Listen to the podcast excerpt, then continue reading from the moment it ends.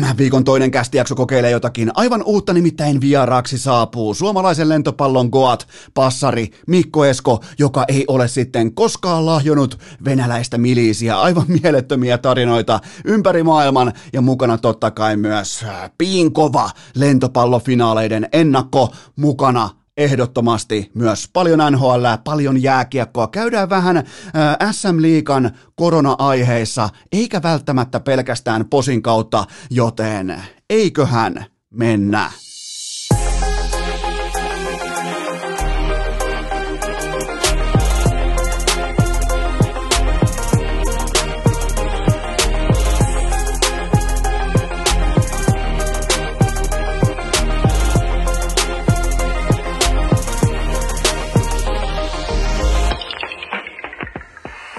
Tervetuloa te kaikki mitään rakkahimmat kummikuuntelijat jälleen kerran urheilukästin mukaan. On tiistai 23. päivä maaliskuuta ja Eno Eskon hiihtokausi se on kuulkaa virallisesti. Pulkassa se on arkussa. Loppulukema on yhtä kuin 601 kilometriä. Piti kuulkaa vääntää vielä väkisin eilen paloheinässä 31 kilsaa taulu, että väistämättä saa ikuisen hiihtoasiantuntijan tittelin itselleen, joka on siis tästä talvesta perinteisellä tyylillä yli 600 kilometriä. Se tuli se, se pinssi on nyt rinnassa, sitä ei ota kukaan koskaan ikinä pois, joten varautukaa jo ensi kauteen niiltä osin, että täältä kuulkaa tulee sitten timanttisimmat, ei välttämättä timanttisimmat, mutta kenties kuparisimmat hiihtoanalyysit jatkossakin, mutta meikäläinen on laittanut nyt sukset pakettiin ja on matkalla kohti, aivan tuota pikaa kohti uusia maisemia, eli enää ei nähdä Eno Eskoa laduilla ja se saattaa olla myös teille helpotus siellä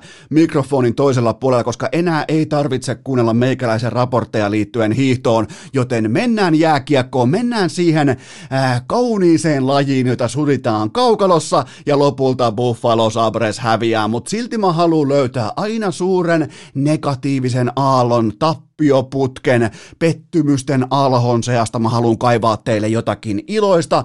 Hopeareunuksen, nimittäin Rasmus Ristolainen on virallisesti viimeinen kunnollinen turkulainen.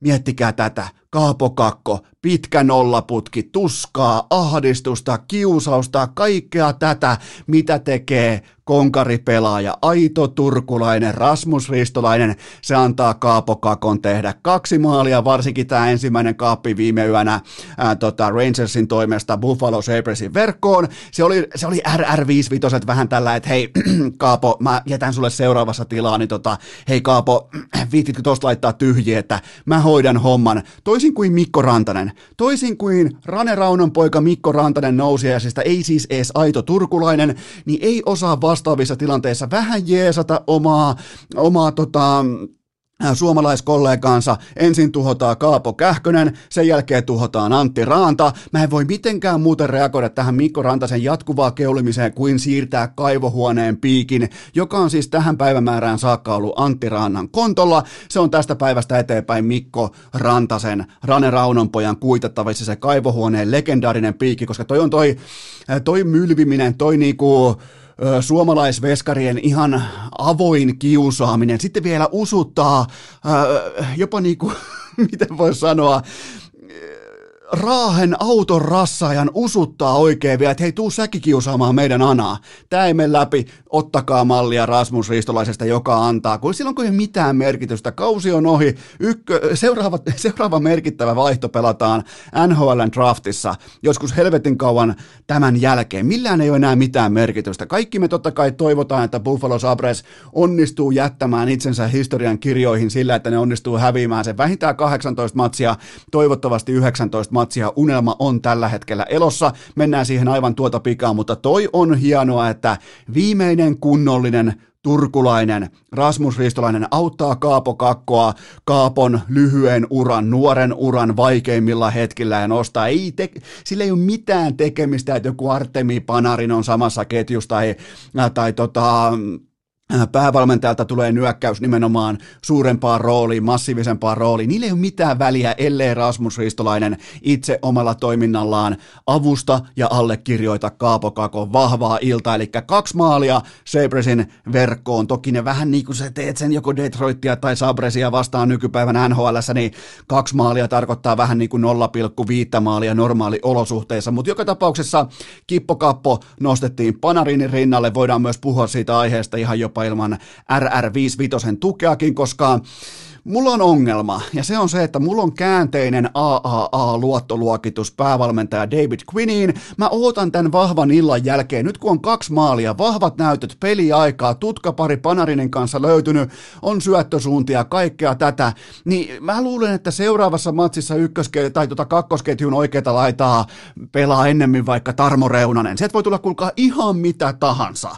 Sieltä voi tulla, että Tarmo nyt sentään painaa piste per peli NHL, kuka muu painaa, no ei kauhean moni muu, joten tota, mä, mä en luota siihen, mitä David Quinn tämän jälkeen tekee. Mua vähän jopa niin kuin jännittää ja pelottaa. Mä katson tätä vähän niin kuin auringon pimennystä, että mä en uskalla ihan suoraan edes katsoa Rangersin tulevaa kokoonpanoa. Mä tiedän sen jo nyt, että tämä ei tule päättymään hyvin, koska meillä on paljon otantaa siitä, että silloin kun Kippokappo pelaa hyvin, siellä on, äh, saa niitä merkittäviä vaihtoja, merkittävää roolitusta, niin sen jälkeen se voi löytää ihan yhtä hyvin itsensä ykkösestä, ykkösyyveestä kuin nelosvitjasta, katsomosta, poppareilta, mistä tahansa, joten tota, vaikka nyt näyttää yhden matsin, yhden Buffalo-matsin mitassa hyvältä, niin toi käänteinen AAA-luottoluokitus päävalmentaja Quinniin, niin se pysyy edelleen aika jämptinä.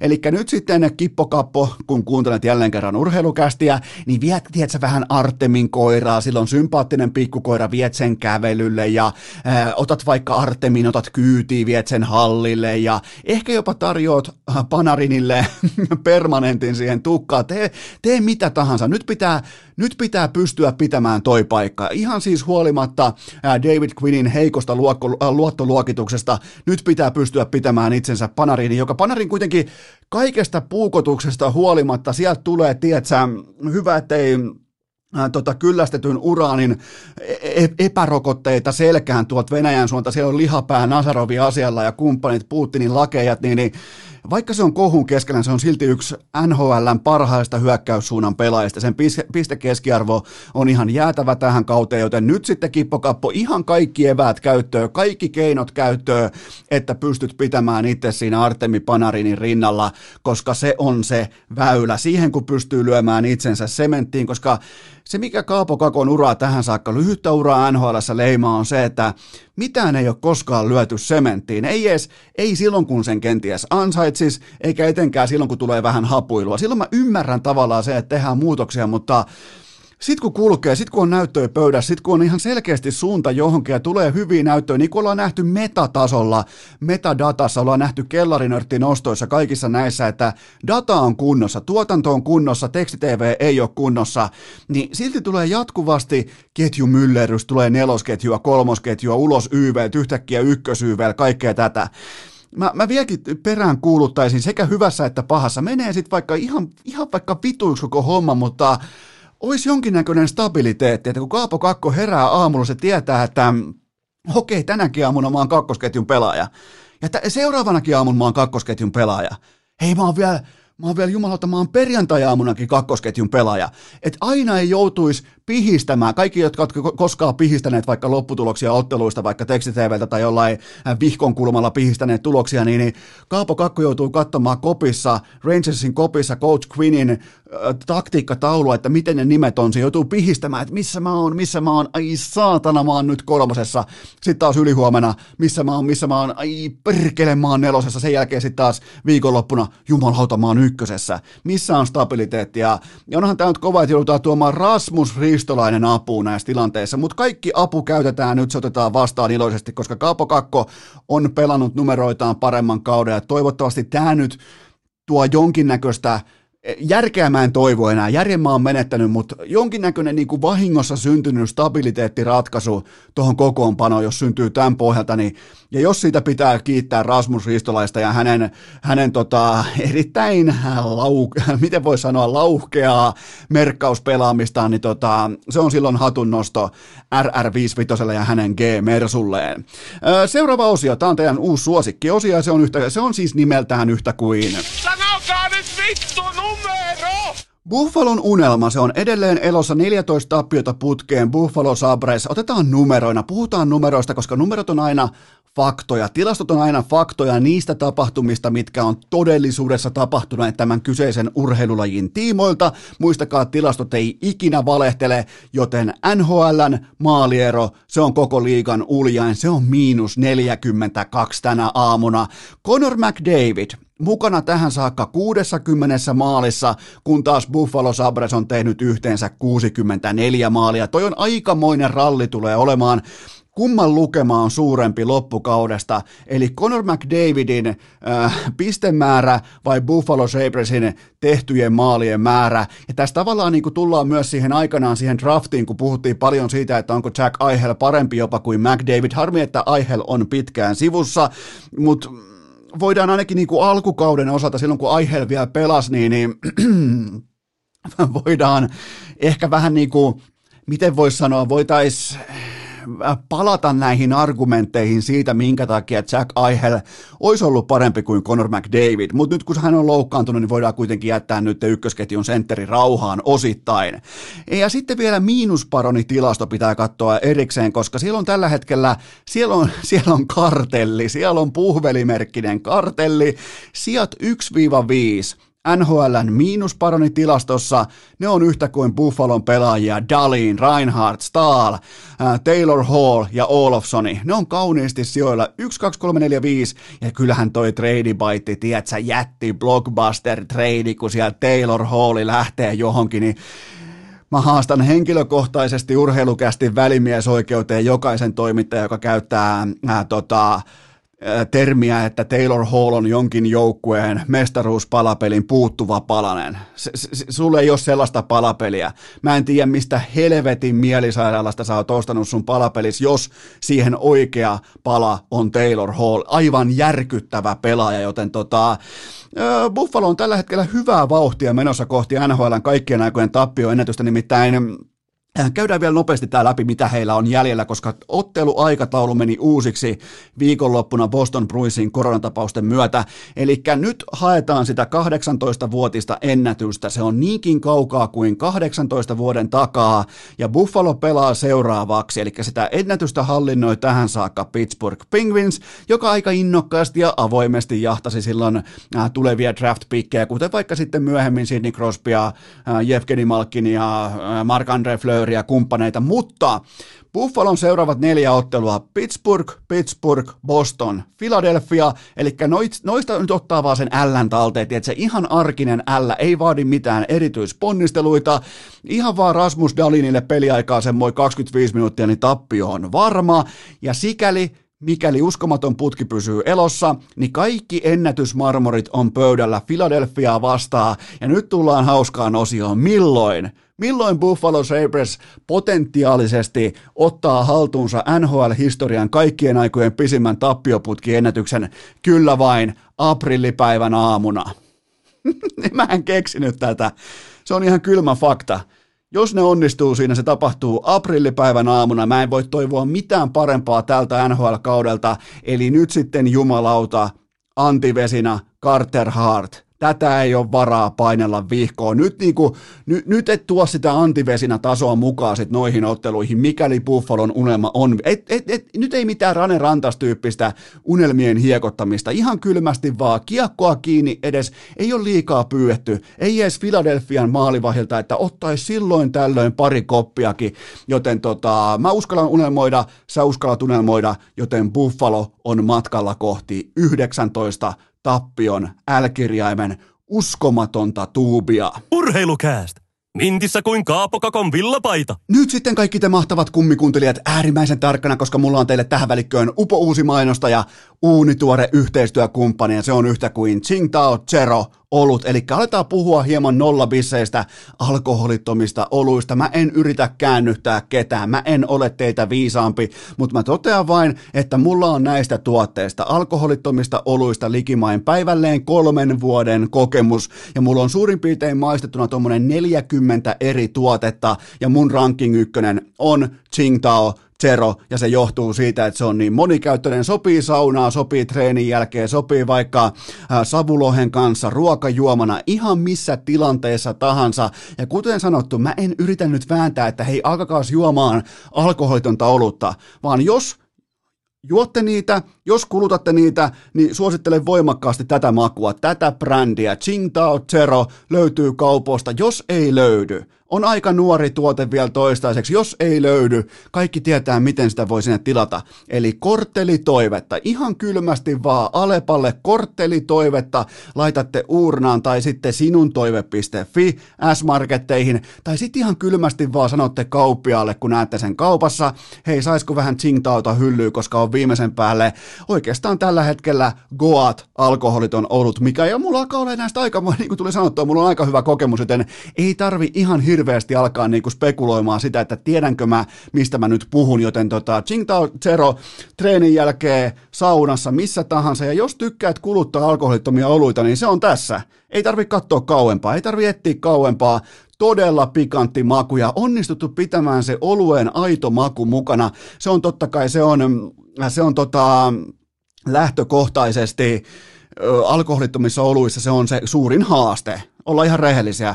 Läheskään kaikki. Mä sanoisin melkein, että ollaan niin kuin 80 prosenttia, 70 prosenttia brändeistä menettää sen alkohol, tai niin kuin menettää sen olueen ominaisen maun, jos kyseessä on alkoholiton tuote. Joten jos tykkäät alkoholittomista oluista, sun syy voi olla mikä tahansa mä en ole tuomitsemaan ketään, mä en niinku, ja me ollaan muutenkin nyt tultu niinku aikuisuuden tilaa sieltä, että joskus niinku kolme vuotta sitten oli suurin piirtein neljä vuotta sitten, kolme vuotta sitten, niin, niin oli hyvä, ettei häpeä pilkku, jos kiikuttaa saunailtaa vaikka alkoholitonta olutta, niin se kaikki on menneisyyttä, se kaikki on ohi, joten jos juotte alkoholitonta olutta, niin mä toivon, että otatte testiin Tsingtao Zeron, joka on tällä hetkellä aivan täys goatti, mun mielestä paras maaku sopii kaikkiin tilanteisiin, saunakalja, ruokajuoma, mikä tahansa tilanne, joten tota, siinä on se tietty raikkaus, silti se aito oluen maku, joten mun valinta on Tsingtao Zero. Tähän on jatkoksi oikeastaan vielä toinenkin huippunopea kaupallinen tiedote, ja tämän tarjoaa teille nyt EA Sports. It's in the game, koska NR-pelin ikioma All-Star-äänestys on käynnissä, ja mun inboxi on täynnä, ja miettikää, EA Sports osti multa mainostila, jotta mä voin kertoa, että mitä asioissa tapahtui, koska sieltä ei löydy All-Star-äänestyksestä ollenkaan koko muun papereissa, koko sarjan MVPtä, eli Alexander Sassa Barkovia, ja siellä on siis koodaus Viba, siellä on virhe, ihan siis kättä pystyyn, ei mitään valehtelua, ei minkäännäköistä salaliittoa, ihan siis virhe tapahtunut toimistolla. Ja, tota, ja nyt kun se sanottiin näin avoimesti, niin mä myös totesin, että menkö tämän kerran, koska sehän olisi ihan absoluuttinen hyperfarsi, jos ei Barkovi ole EA Sportsin All-Star-äänestyksessä. Mutta siellä on se tilanne tällä hetkellä se, että te voitte mennä keskiviikko-iltaan saakka, eli koko keskiviikko on vielä mukana siinä, että voitte mennä äänestämään omia suosikkejanne. Ja siellä on siis Rane Raunon poika Mikko Rantasta mukana, siellä on, äh, tota, tosta meinaa kans jäädä muuten protesti, ettei Miro Heiskanen ole mukana tota, neljän pakin joukossa, mutta ehkä mä voin sen katsoa niin kuin, mä, mä, mä, voin sivuuttaa tämän kerran Heiskasen ehkä vähän hapuilevan kauden, alkukauden jälkeen sen, sen, että hän ei ole mukana näissä, mutta te voitte vaikuttaa, menkää äänestämään, menkää äänestämään, mä laitan teille Instagramiin äh, tota, storyin swipein, voitte swipata siitä ylös ja mennä äänestämään, koska se on keskiviikkoa iltaan saakka voimassa tämä äänestys, ja käykää, käykää äänestämässä kaikkia suomalaisia, Ottakaa mukaan jopa Rane Raunon poika Mikko Rantanen, vaikka se on ollut tuhma, niin otetaan mukaan, otetaan, annetaan Ranelle ääni, koska on se kuitenkin niin kuin ihan silkkaa dominointia tuo jääkiekko, vaikka on ollut tuhmana, vaikka on laittanut suomalaisia veskareita vähän niin kuin, miten voisi sanoa, halvalla tässä viime päivinä, niin silti annetaan ääntä Ranelle, annetaan ääntä kaikille suomalaisille, ketä siellä on Kevin Lankista kumppaneita, joten EA Sportsin All-Star-äänestys, se on nyt käynnissä, se on keskiviikko-iltaan saakka, ja siellä on siis tekninen viba, siellä ei ole Barkovia mukana, siellä on käsi pystyssä virheen merkiksi, joten annetaan senkin nyt vaan olla sen asian. Eletään sen kanssa, mennään sen kanssa eteenpäin, joten menkää äänestämään All Star-äänestys EA Sports, It's in the Game. Urheilukääst! Tavoitteena hankkeenin pääsykokeet, oma purjevene ja OCTPSn osakkeet. Ota oikein mukava asento ja hyppää mukaan tähän mielikuvitelmaan, jonka Eno Esko sulle nyt just maalaa sun ikioman horisontin eteen, koska sä oot tällä hetkellä, sä oot yritysjohtaja ja sulla on tollai suurin piirtein 35 työntekijää ja teidän työpaikalla siellä ylläpidetään äärimmäisen tarkkaa koronaprotokollaa, siis todella tiukkaa, kaikki kunnioittaa samoja sääntöjä, tiukka ote, napakka ote, yhdessä selvitään, te olette hikoillut, te olette vääntänyt, te olette tuskastellut koronan kanssa, mutta silti sä yritysjohtajana voit ilolla nyt kevään korvalla toita, että tilikausi 2020, vaikka liikevaihto droppaa, niin silti jotenkin te olette päässeet, jonkin ihmeen kautta te olette päässeet silti nollatulokseen, ja se on iso huo- helpotuksen huokaus, se on, sä pystyt pitämään sun jengin töissä, sä pystyt pitämään, sun ei tarvi lomauttaa ketään, potkia ketään ulos, sä pystyt pitämään liiketoiminnalliset niin kuin elementit vieläkin pyörimässä kaiken tämän keskellä, mieti mikä suoritus, onneksi olkoon, mahtava, te piette just sinä, sinä siellä, te yritysjohtajat, te ä, toimitusjohtajat, pienyrittäjät, kaikki muut, te pidätte Suomen edelleen pyörimässä.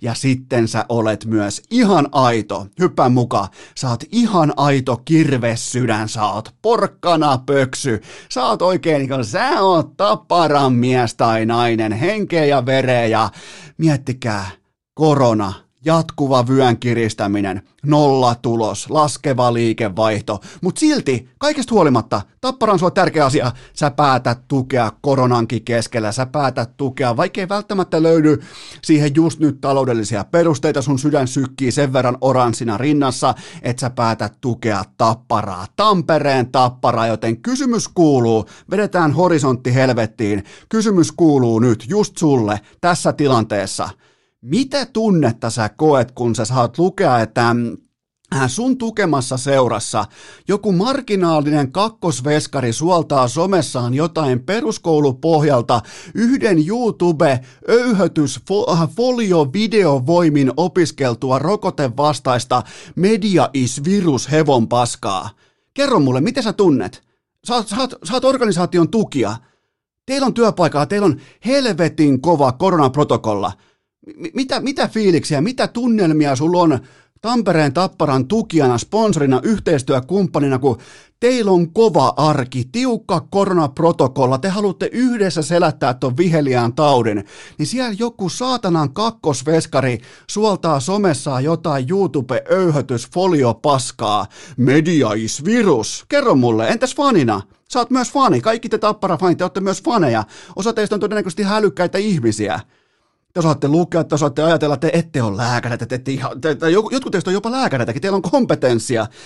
Kertokaa mulle, Herra Jumala, miten te tunnette tässä hetkessä, kun Dominik Rakovina päättääkin, että, että media on virus ja koko korona on ihan täyttä hum, humpuukia ja, ja suoletaan somessa kaiken maailman hevonpaskaa ulos, joten tota, jos mä olisin tällä hetkellä tässä tilanteessa, mä olisin yritysjohtaja, jolla on suurin piirtein toi 35 työntekijää, nolla tulos takana laskeva, laskeva liikevaihto ja mä tuen tapparaa.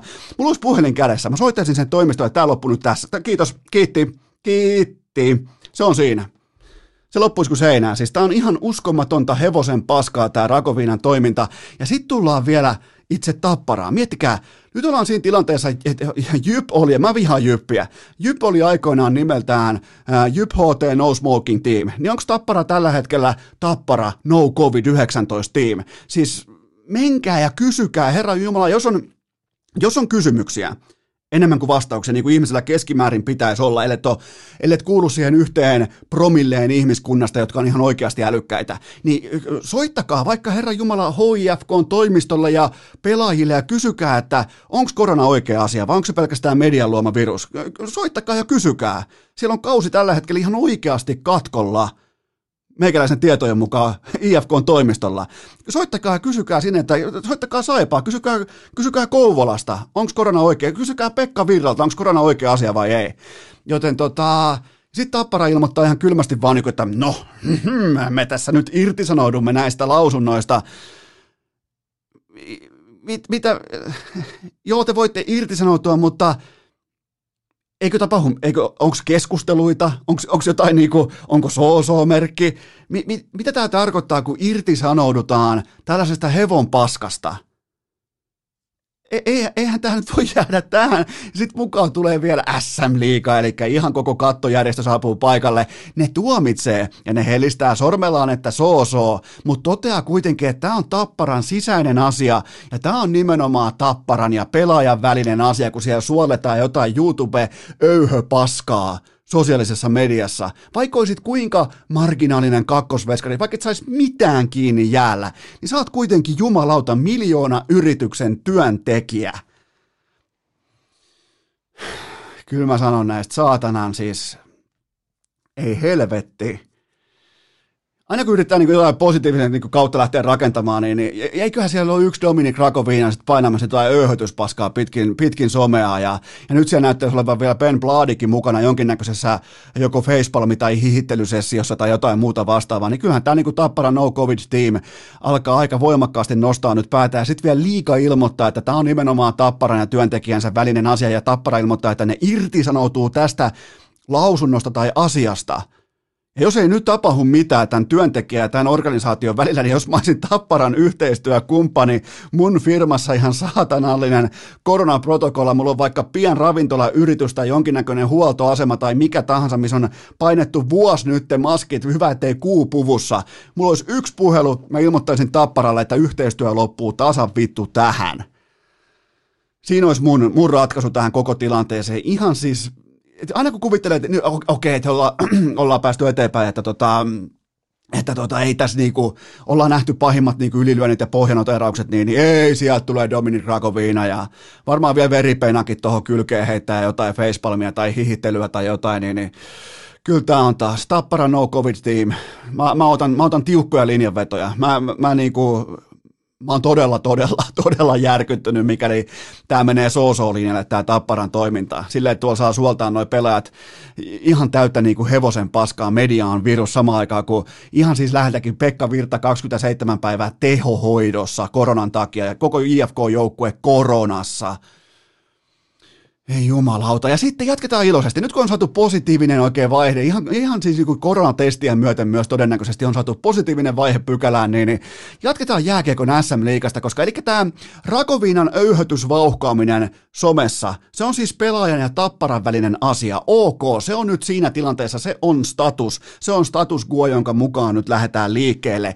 Entä sitten Tommi Kerttula? Hmm. Hän antoi lausuntoja suhteessa jääkiekkobisneksen yleiseen tilaan tuossa tammikuussa ja jostain syystä nämä lausunnot ei enää olekaan ässien. Käyväs vähän tätä läpi. Nämä lausunnot ei nimittäin enää olekaan sitten vain ässien ja Kerttulan välinen asia silloin kun paska lentää tuulettimeen, vaikkakaan paikan päälle ei ole tuotu ei tuuletinta eikä paskaa. Joten käydään läpi nämä lausunnot, jos nämä on vähän niin kuin epäselviä tai joku ei näitä silloin aikoinaan bongannut, kun Kerttula totesi tammikuussa Iltasanomissa tähän malliin. Tämä on tarkka siteeraus. Eri seurat ovat hyvin erityyppisissä tilanteissa. Yhteinen nimittäjä on se, että kaikki ovat nesteessä, mutta vaikea nähdä tilannetta, että yhtäkkiä keväällä alkaisi konkurssiaalto. Tuntuu, että johtajien viestintä on ollut keväästä lähtien paikkaansa pitämätöntä. Tämä on vain jatkumoa sille kevään ja kesän vinkumiselle. Eli tästä nyt sitten SM Liiga kakutti Kerttulaa, tai siis Ässiä, yhteensä 10 000 euron edestä, mikä on kuitenkin SM Liigassa aika merkittävä sakkorangaistus. SM Liigan puheenjohtaja, hallituksen puheenjohtaja Heikki Hiltunen perusteli asian näin. Tämä on myös tarkka siteraus. Kyseinen henkilö on kyseenalaistanut seurojen johdon antamia tietoja taloustilanteesta. Kyse on vääristelystä ja vastuuttomasta viestinnästä, joka on haitallista liigaseuroille. Hmm, hypätään nyt oikein niin kuin Dominik Rakoviinan kanssa samoille YouTube-kanaville, ehkä vähän viistään kuitenkin korona-aiheista pois, ja mennään Salaliitto-kanaville nyt ihan rohkeasti. Tulkaa mukaan, että nyt on kuulkaa Eno Eskola sellainen etiäinen tai sellainen kuin foliohattu päässä, ettei vaan olisi tässä Kerttula-tapauksessa tapahtunut seuraavaa.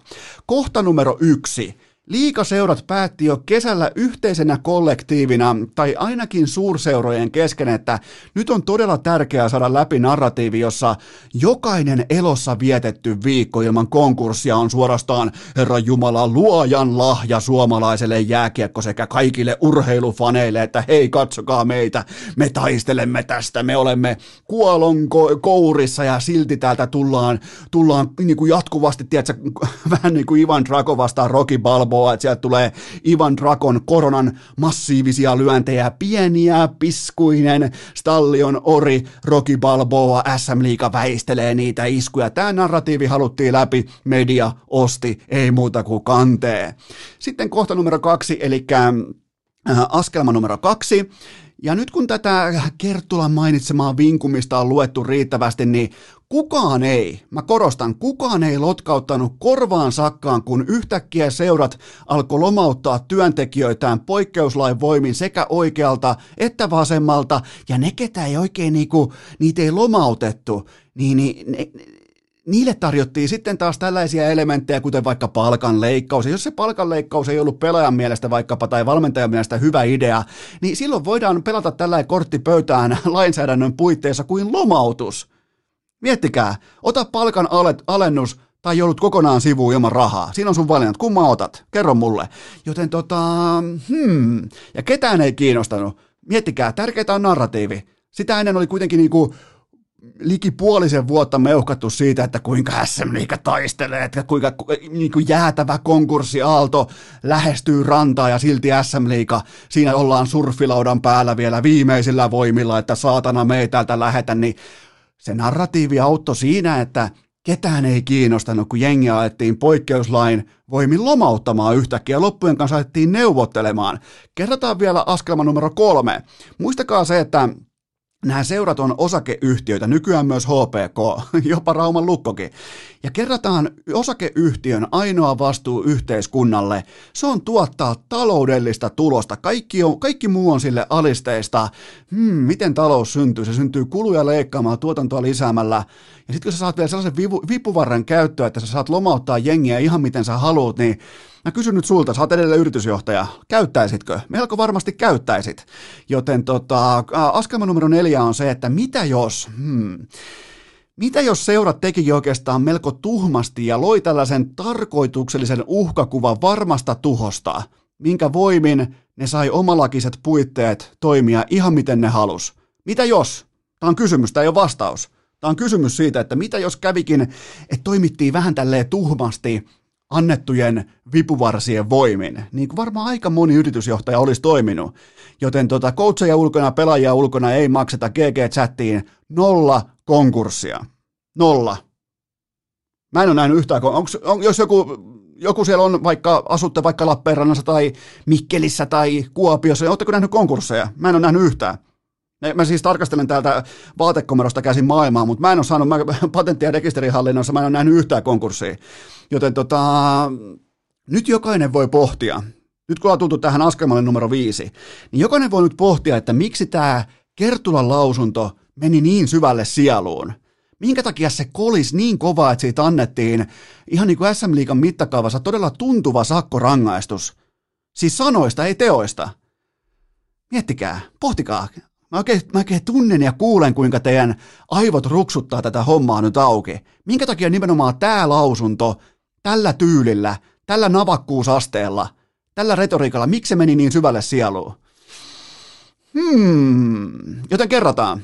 Rakoviinan rokotevastainen koronasalaliitto hevon paska keskellä rauhanajan vaikeinta aikaa, pandemia-aikaa, soo soo paha poika, mutta tämähän on vain tapparan ja pelaajan välinen asia. Ja sitten Kerttula kertomassa tammikuussa etukäteen jo, miten asiat ovat. Otahan tuosta Tommi mukaasi 10 000 euron tilinsiirtotiedot ole hyvä. Tällaista Jääkekö SM Liiga ei muuta kuin playoff-kiekko jäähän. Urheilukääst! Aina posin kautta, eikä koskaan kenellekään, ei siis ikinä kenellekään nolla kautta vitosta. Ai että tekipä hyvää päästään hieman keväistä energiaa narulle saakka kaikkien teidän kuunneltavaksi, mutta tähän välikköön mulla on teille huippunopea kaupallinen tiedote ja sen tarjoaa polar.com eli Polarin kellot ja kaikki laitteet. Maailman parhaita käytän niitä joka päivä ja nyt alkaa keväästä puheen ollen nimenomaan pyöräilykausi lähestyä. Osalla se on jo käynnissä niin maantiellä kuin meillä, etenkin tuolla metsässä. Mä tiedän, että siellä on paljon maastopyöräfaneja, maastopyöräihmisiä ää, luurien toisella puolella, joten ottakaa tarkasti tämä kaupallinen tiedote haltuun, koska Polar on paketoinut tuotteet saman tilauksen alle, ettei tarvi enää arpoa, mikä sopii mihinkin, mikä on optimoitu minkäkin kanssa, koska mukana pyöräilypaketissa, Polarin pyöräilypaketissa on urheilukello, sykesensori, pyöräpidike kellolle ja rajoitetun erän satulalaukku ihan viimeisen päälle ja kuunnelkaa nämä hinnat. Eli jos sulla on siinä kellovalintana Vantake V2 niin kuin mulla on kädessä, tämä hinta on vain 569 euroa. Se on mun mielestä pilkkahinta. Ja sitten Grid X, jos sun kellovalinta on Grid X, tämä hinta on vain 499. Koko tämä pyöräilypaketti tulee siis kello ja kaikki pyöräilykamat siihen kylkeen. Niitä ei tarvitse lähteä arpomaan, niitä ei tarvitse lähteä lottoamaan pitkin kauppoja. Ne kaikki tulee yhdellä postipaketilla just sulle sun omaan himaan, joten tota, nyt ei ole sitten tekosyitä, nyt ei todellakaan ole tekosyitä, joten kaikki pyöräilijät nyt hereille. Mun kaikki ajotekniikka on Polarilta ennen tätä päivää, ennen yhtäkään yhteistyökumppanuutta ja tulee olemaan myös tämän jälkeenkin. Mulla on siis ajotietokoneet, mulla on kellot, mulla on kaikki Polarilta. Suosittelen sitä mittavalla tavalla myös teille. Muistakaa noi Polarin No oikeastaan noi on ihan fantastisia noin. Siellä on siis urheilukello, sykesensori, pyöräpidike kellolle ja rajoitetun erän satulalaukku, joten tota, menkää osoitteeseen polar.com, ostakaa sieltä tai swipatkaa meikäläisen IG-storista tänään tai huomenna, tai käykää oikeastaan nappaamassa vaikka jaksoesittelystä nämä faktat haltuun, mutta kaikessa, aina kun pohditte, että mitä Polarilta, menkää osoitteeseen polar.com. Tähän kylkee myös huippunopea K18-tuoteinformaatio. Sen tarjoaa Coolbet. Hienosti muuten otitte Kulpetin tuplauspokerin vastaan. Ensi maanantaina taas mennään sitten Kulpetin tuplauspokerin tiimoilta, mutta nyt on sitten huomenna keskiviikon kerroin päällikkö. Se on aina keskiviikkoisin suurimmasta kertoimesta viiden huntin jackpotti yhdelle pelaajalle. Mulla on yksi NHL-poiminta nyt tiistai keskiviikko yölle. Se on yhtä kuin Colorado Avalanche voittaa vähintään kahdella maalilla Arizonan vieraissa. Colorado tuotti viime yönä maali odottamaan peräti 4,14 niin kuin, tota, datakaappia. Se on aika kova ylimarssi. Se oli siis ihan täyttä. Ne oli paljon ylivoimaisempia kuin tällainen niin kuin 5-1 lopputulos alkaa antaa olettaa. Siellä oli tyhjää maalia, siellä oli kaikkea tällaista, mutta se itse niin dominanssi, se on tällä hetkellä, se on kovaa. Ja Arizonalla oli vain neljä relevanttia laukausta ykkösalueelta, ja ne ei tuottanut maali odottamaan kuin jonkun ehkä yhden maalin verran, joten tota, mä en näe minkään muuttuvan. Mä näen pikemminkin sen, kun Antti Ranta todennäköisesti ei ole maalissa, niin Arizonan veskari ei saa mitään kiinni ensi yönä, joten mun poiminta on se, että nyt tiistai keskiviikko yönä Colorado voittaa vähintään kahdella maalilla Arizona. Muistakaa kaikki kampanjat Kulpetin sivustolta, kaikki pelaaminen älyllä, maltilla ja K18. Urheilukääst! Yhtä uskottava kuin Arturin nyrkkeiluottelu isänsä vastaan! Tilanne täällä urheilukästin piskuisessa vaatekomerossa on tällä haavaa se, että tuottaja Kope ihan silmin nähden on järkyttynyt siitä, että Eikö kysymysrepusta nosteta yhtään pohdintaa pöytään? Eikö mitään tapahdu se tällä hetkellä? Mä en tiedä, onko se jonkun niin naaraskoiran viettäjä tuossa, mutta se hautoo, se munii, se varjelee sen kysymysreppua. Vähän jopa syrjäkarein katselee Eno Eskoa, että eikö se enää mitään roolia? Eikö ole mitään käyttöä? Joten tota, napataan nyt, jos ei muuten niin säälistä. Muutama kysymys. Tehdään ihan nopea QA, koska sen jälkeen on sitten passari Mikko Eskoa luvassa, mutta nyt kuitenkin ensimmäinen pohdinta pöytään. Patrick Laine lennätettiin Kolumbukseen yksityisjetillä. Bobi Lehtonen joutuu huristelemaan paikalle vuokra-autolla. Miten tämä istuu turkulaisen alfa-mentaliteetin mentaliteetin pirtaan? Aika hyvä kysymys heti kärkeä, mutta aivan ihan siis niinku pohjille suorastaan niinku alkustatementiksi mä haluan alleviivata, että Kolumbuksessa on kaikki hyvin. Jos joku väittää teille, että Kolumbuksessa välillä Tortorella Patrick Laine ei ole kaikki hyvin, niin se on väärässä. Siellä on virallisesti kaikki on äärimmäisen hyvin.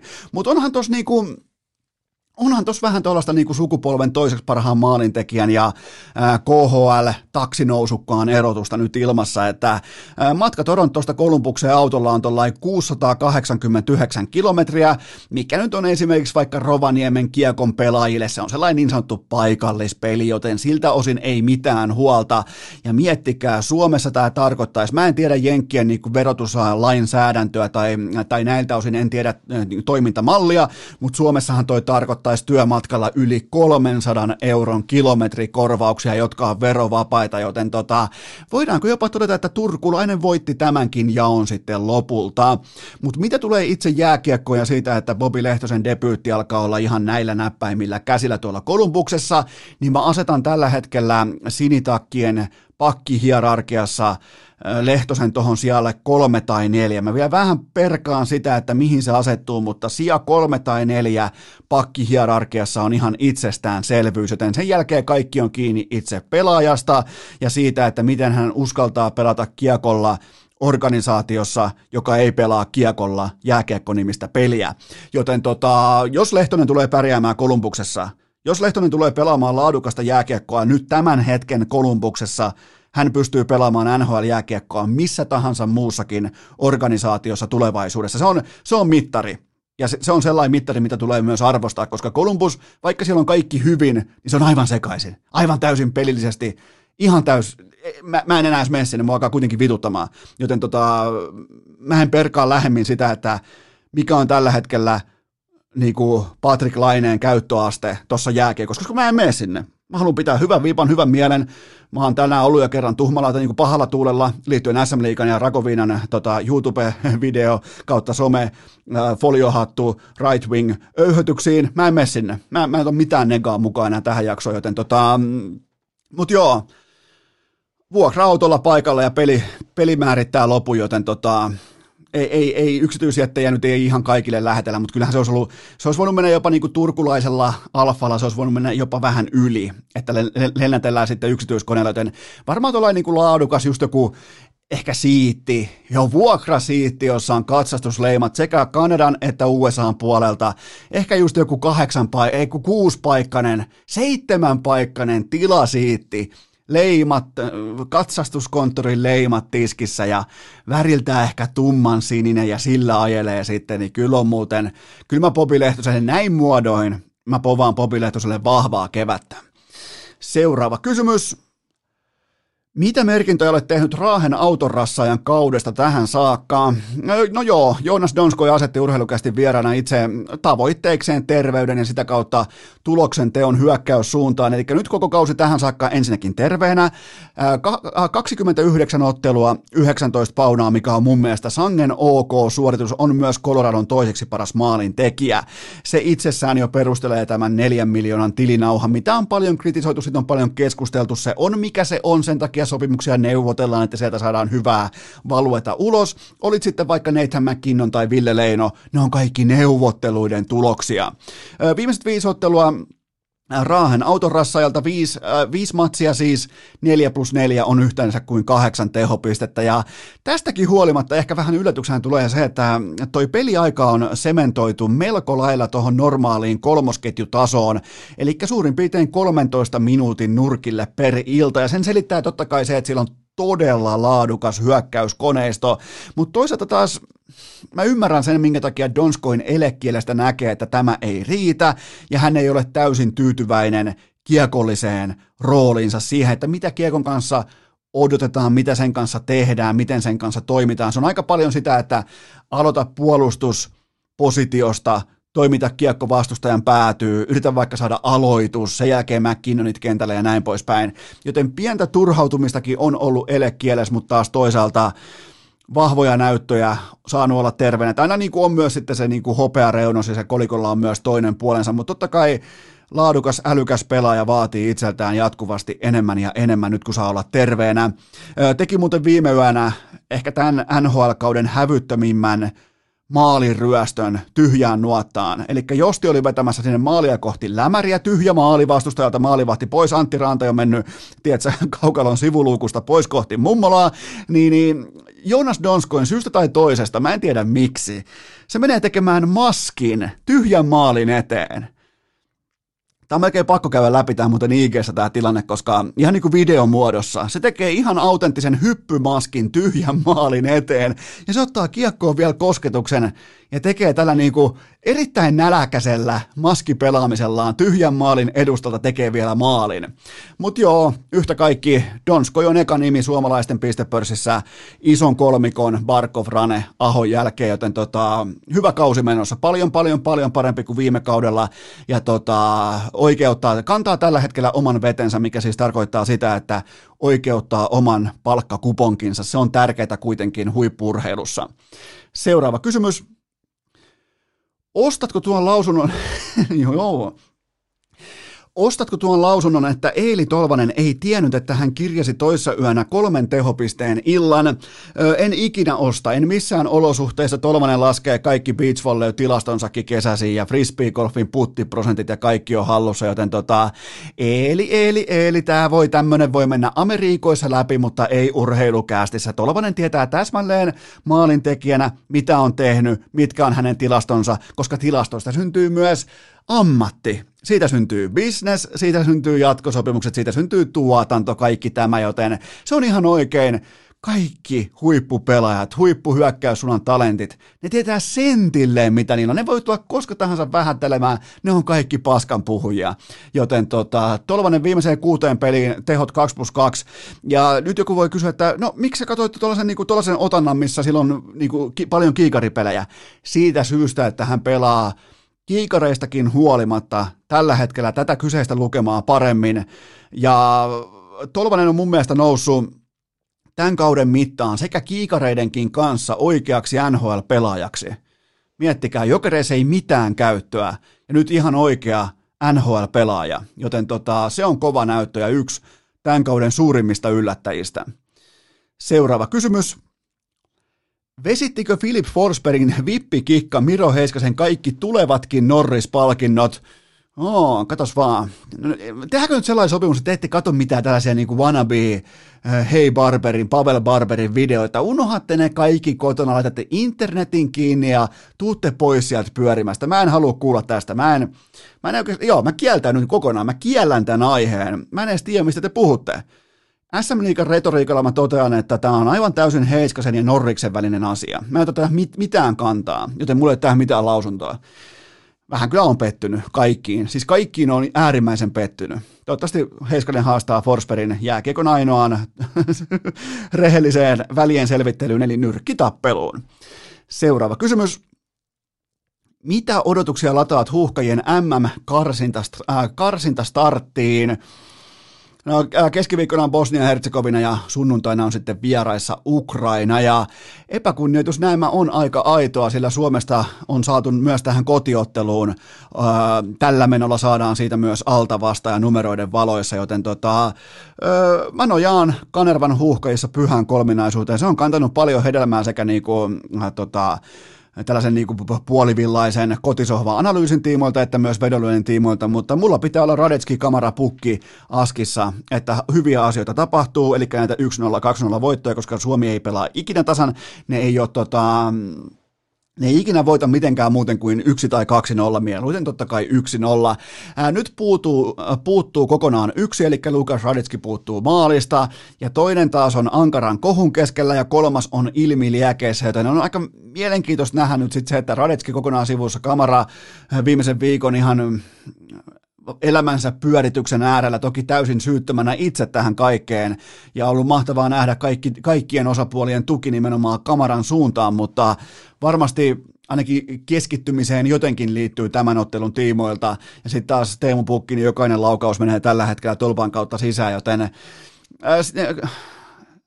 Radetskin puuttumisesta ja kamaran kohusta johtuen mä povaan maltillisen rauhallista karsinta starttia Unelmaksi lyödään neljä paunaa ja realismi on yksi pauna. Mä en kyllä tiedä, miten noi pelaa tasan sitten, että sen mä voin selittää teille ihan erikseen joskus myöhemmin, mutta kuitenkin tässä kohdin ehkä, jos mennään inhimilliselle tasolle, niin, niin tärkeintä on se, että miten tuo huuhkajien joukkueesta voi olla ylpeä. Miten se seisoo Glenn Kamaran rinnalla näinä aikoina. Se on hienoa, se on tyylikästä, se on ryhdikästä ja se on paljon tärkeämpää kuin joku karsintojen piste tai, tai vieraspiste tai koti, koti kolme pistettä. Totta kai nekin on tärkeitä asioita ja ne mahdollistaa asioita tulevaisuudessa, mutta kyllä tämä hetki tässä on kuitenkin se, että mistä se ylpeys syntyy, mistä se, miten, millä tyylillä puhutaan, millä ryhdikkyydellä puhutaan, niin se on helvetin paljon tärkeämpää kuin se, että miten pallo pomppii mahdollisesti tolpasta sisään tai tolpasta ulos. Joten tota, kyllä tässä tavallaan, jos mennään vielä niin kuin ihan pelin tasolla, niin kyllähän tässä Jesse Jorosella on, tässä on kaiken kaikkiaan niin kuin sankaritarina siellä jossain vuoden urheilijan varjoissa. Eli tulee kuumaan tähän viikkoon ja nyt jos nolla, nolla peli on ollut aika niin kuin selkeä asia tässä viime ajat Joroselle, joten jos nyt tulee niin sanottu pöljäviikko, niin, niin tulee oikeaan paikkaan, joten tota, myös veskaripelaaminen totta kai seurantaa, mutta ihan maltilliset niin kuin asialliset odotukset huhkajien pelaamiseen. Seuraava kysymys. Joonas pylsy ensin Sveitsin tosipeleissä 2 plus 2 tauluun voitossa ja heti perään seuraavana iltana klassikille erittäin harvinainen playoff-tappio F-liigassa. Voiko tämä olla sattumaa ja mikä on Sanna Marinin lausunto asiaan? Ja asiaa Sanna Marin urheilukästi. Okei, no nyt kun pyydettiin Marinia uudestaan, niin kokeillaanpa vielä kerran toistamiseen, että miten lähtisi autenttinen Sanna Marin lausunto liittyen tähän, että onko, onko Joonas Pylsy jälleen sabotoimassa klassikin toimintaa. Kokeillaan. Aivan aluksi tulee ymmärtää sabotaasin käsitteellinen taso perustuslaillisessa toimeenpanovallassa. F-liigan erityisvaliokunta katsoo, että pylsyn kysymys on edelleen teoreettisella tasolla, eikä täten näin muodoin aiheuta toimeenpanoteknistä asetuspäätöstä. Kysymykseen vastaaminen konkreettisen läpikäynnin jälkeen sitten osoittaa erikseen, oliko kysymyksen asettelu näiltä osin perusteltu lainmukaisella tasolla. Aika hyvin alkaa olla hallussa Sanna Marin lausunnot.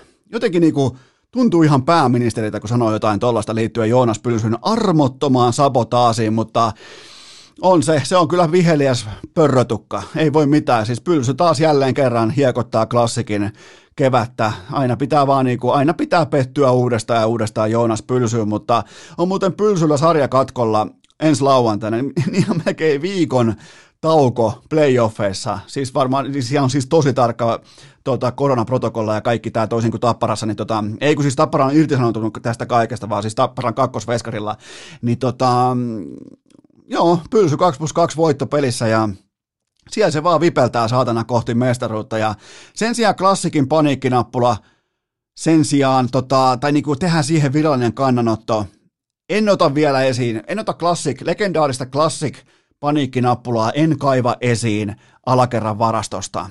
Tätä on kysytty tuhansia ja tuhansia kertoja, niin klassikin paniikkinappula, jossa myös lukee tällä hetkellä aika voimakkaasti Patrick Laine paniikkinappula, niin tota, ei tarvitse kaivaa esiin. Eli Classic tulee tuolta, ne tulee voittaa tuon ottelusarjan vastustajamään teille edes paljasta. Nyt on muuten ollaan helvetin heikoilla vesillä. en tiedä, tota, meni kaikki panokset tuohon tota Sanna Marin lausuntoon, joten eiköhän me etetä sählynyt tähän ja pidetään pientä tauko ja mennään Mikko Eskon mahtavaan, hauskaan vierailuun. Urheilukääst! Kuka helvetti päästi pylsyn takaisin Suomeen? Aivan tuota pikaa päästetään sitten passari Mikko Esko kertomaan huikeita lentopallotarinoita pitkin maailmaa, mutta sitä ennen mun on teille kuitenkin huippunopea kaupallinen tiedote ja sen tarjoaa Dick Johnson. Eli ihan kylmästi voitte jälleen kerran käyttää osoitetta dick.fi ja sitten jos ostatte jotain niin koodia urheilu, se antaa 20 prosenttia alennusta. Ootte käyttänyt koodia todella, todella massiivisella, fantastisella tavalla. Teille tulee jatkuvasti kiitoksia ennen kaikkea siitä, että kuinka nopeasti ne tuotteet on perillä. Se on tosi, se on mullekin tärkeää. Ne on, ne on nopeasti, ne on asiallisesti, ne on turvallisesti, ne on ehjinä. Kaikki tämä viimeisen päälle. Kiitoksia palautteesta. Myös dig.fi kiittää teitä siitä, mutta tällä viikolla, tällä viikolla Dick Johnson haluaa sanoa teille erikseen siitä, että niiden barbershopit, eli parturit, niissä on kuulkaa nyt tarjous koko tämän kuun ajan, kuun loppuun saakka. Miesten hiusten, totta kai me kundit, meidän pitää kans käydä silloin tällöin parturissa, hiusten leikkaus 25 euroa, parran trimmaus 25 euroa, parran ajo, jos mullakin kasvaisi, sekin olisi 25 euroa. Kaikki nämä on normaalisti 35 euroa. Joten nyt jos meet, meet vaikka tota Helsingissä, Tampereella, Turussa, meet Dick Johnsonin barbershoppiin, niin säästät aina kympin.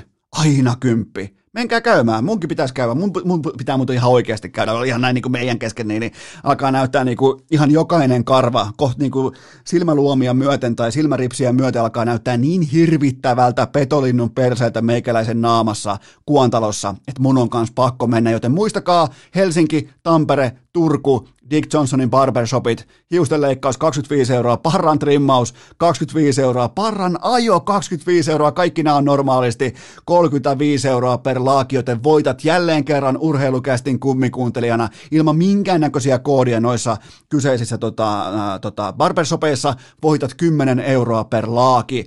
Ja ihan kylmästi vaan sitten taas koodia urheilu käyttöön siellä verkkokaupassa, joka löytyy osoitteesta dig.fi.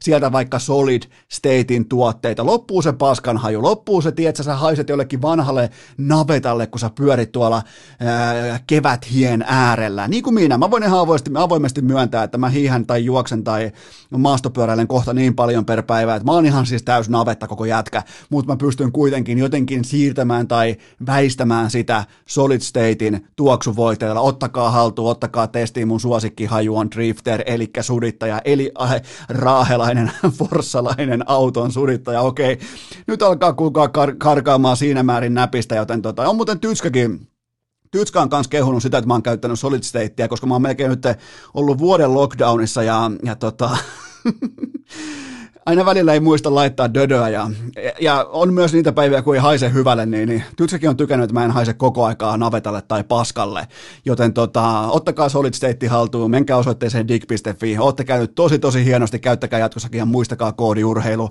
antaa 20 pinnaa alennusta.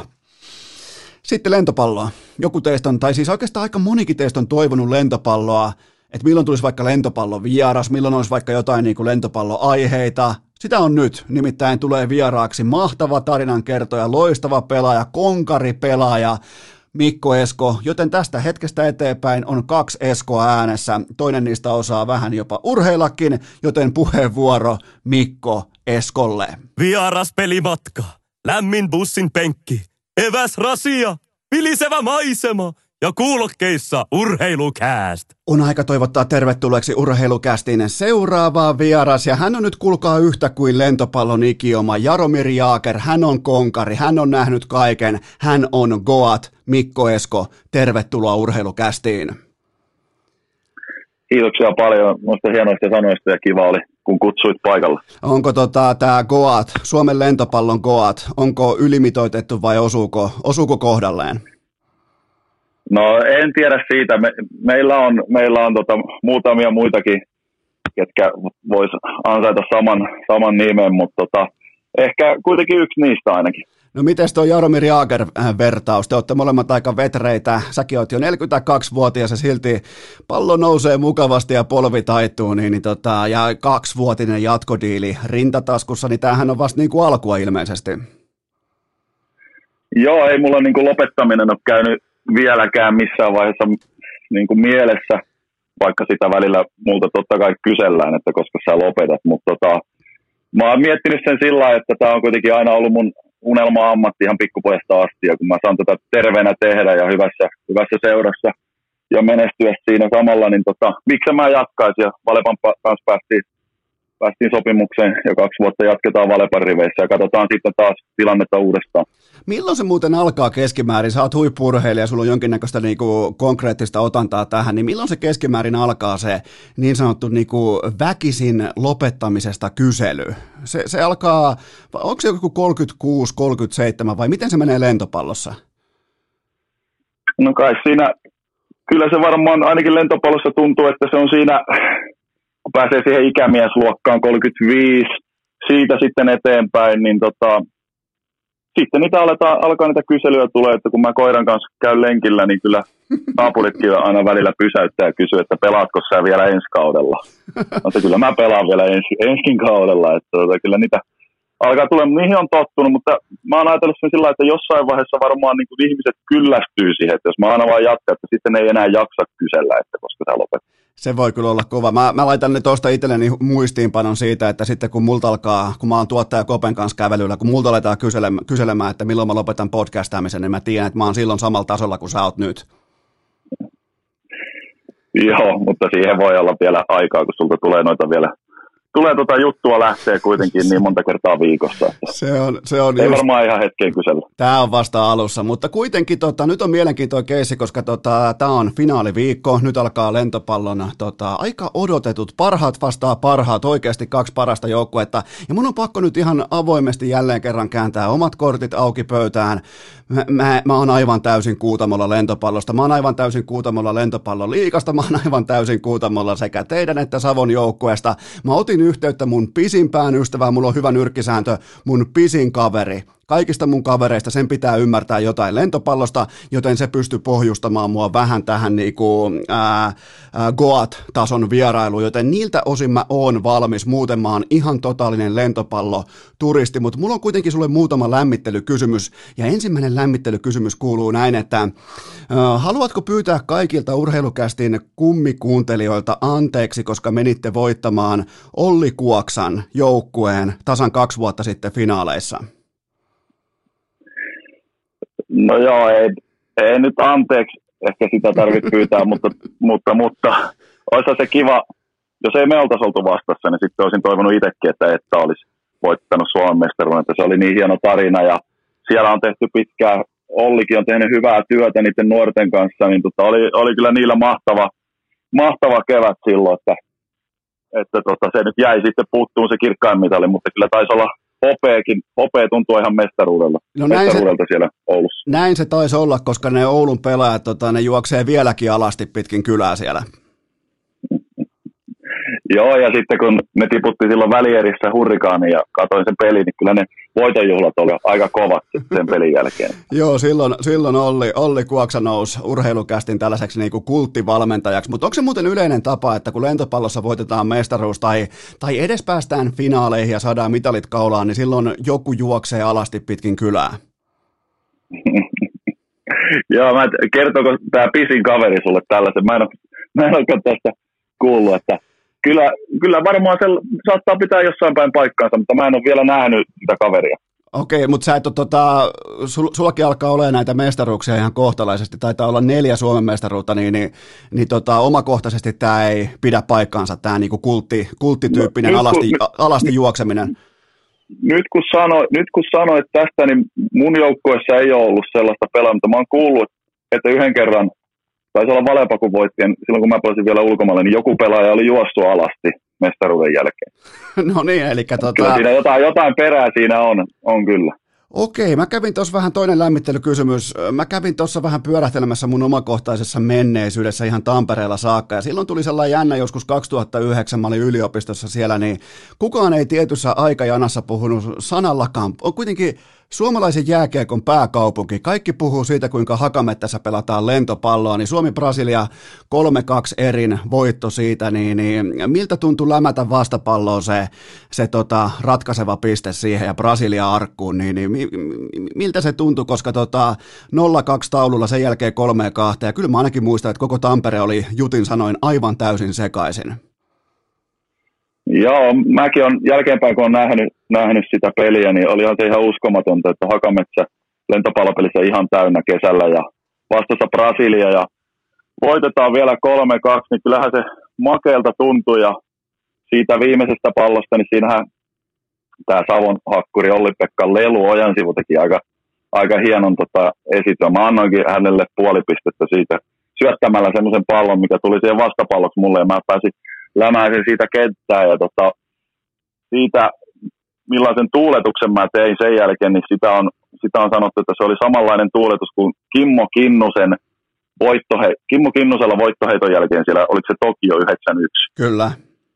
Se, siinä oli vähän samaa tyyliä. Siinä muuten se, on kieltä, siinä oli kieltämättä, ja se vie, niin kuin jännästi vielä sinne oman takarajan taakse meet tuulettamaan. Onko se sellainen paikka? Johonkin onko se, piti. Onko se muuten ei, sellainen paikka? se vaan, niin. mä vaan lähdin, niin, niin onko se... vaan, tota, spontaanisti vaan johonkin suuntaan piti lähteä. niin, ja, jo, ja se oli oma, juoksee, oman takarajan taakse sinne kulmaa. Se on hyvä. Jo, joo, joo, joo, sinne, sinne niin. Okei. Okay. Se, seuraava kysymys. Kun mä katson sun pelaamista, mä oon nyt analysoinut tunneittain ottelunauhaa, niin oot sä nyt oikeasti muka 199 senttinen?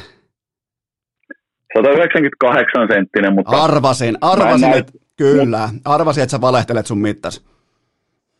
Ja, mutta, tai, sitten mä oon tullut kasaan, mutta tota, siinä on vähän sellainenkin, että mulla on nykyään noin pelikaverit on niin pitkiä, että ne, ne saa näyttää mukaan aika pieneltä siellä kentällä. Niin eikö sulla ole siinä jopa koko liikan pisimmät kaksi ukkoa sun vasemmalla ja oikealla puolella? Ne on jotain 100, 112 ja onko sitten vielä tota 110? 212 ja 20 ja 206 ja niin, nimenomaan, on meillä, ei, on nimenomaan, meillä joo, isoja poikia. nimenomaan ei 112, vaan 212. Ei, metri lisää, joo. Eli tämä on, niinku, tää on optinen harha, että sä, tota, sä näytät siinä noin 178 senttiseltä, mutta sä oot oikeasti kaksimetrinen ukko. no melkein joo, kyllä. Seuraava lämmittelykysymys on se, että ää, tota, teidän kakkospassari on syntynyt neljä vuotta sen jälkeen, kun sut valittiin vuoden tulokkaaksi lentopalloliigassa, niin mitä neuvoja ää, lentopallon nimisestä lajista tämä kakkospassari sulle antaa? ei, ei, ei kyllä ole vielä antanut. Ei se ole pystynyt kyllä vielä antaa mulle yllättäen mitään neuvoja. Että, tähän toisinpäin mä oon koittanut, koittanut opastaa pikkasen, että Mut antaa sehän, pieniä tipsejä. Mutta sehän voi neuvoa sua. Mutta tuota... nuoria, nuoria joukkuekaverit kyllä on, on tuossa ympärillä. Se on niin, kyllä uskomatonta. Se on kyllä, tota, ja ylipäätään toi, että, mutta nehän voi neuvoa, sä oot, tänäänkin käytät hienosti Whatsappia, sä oot käyttänyt hienosti Instagramia, ää, tota, niin, niin tuleeko sieltä neuvoja sitten konkarille?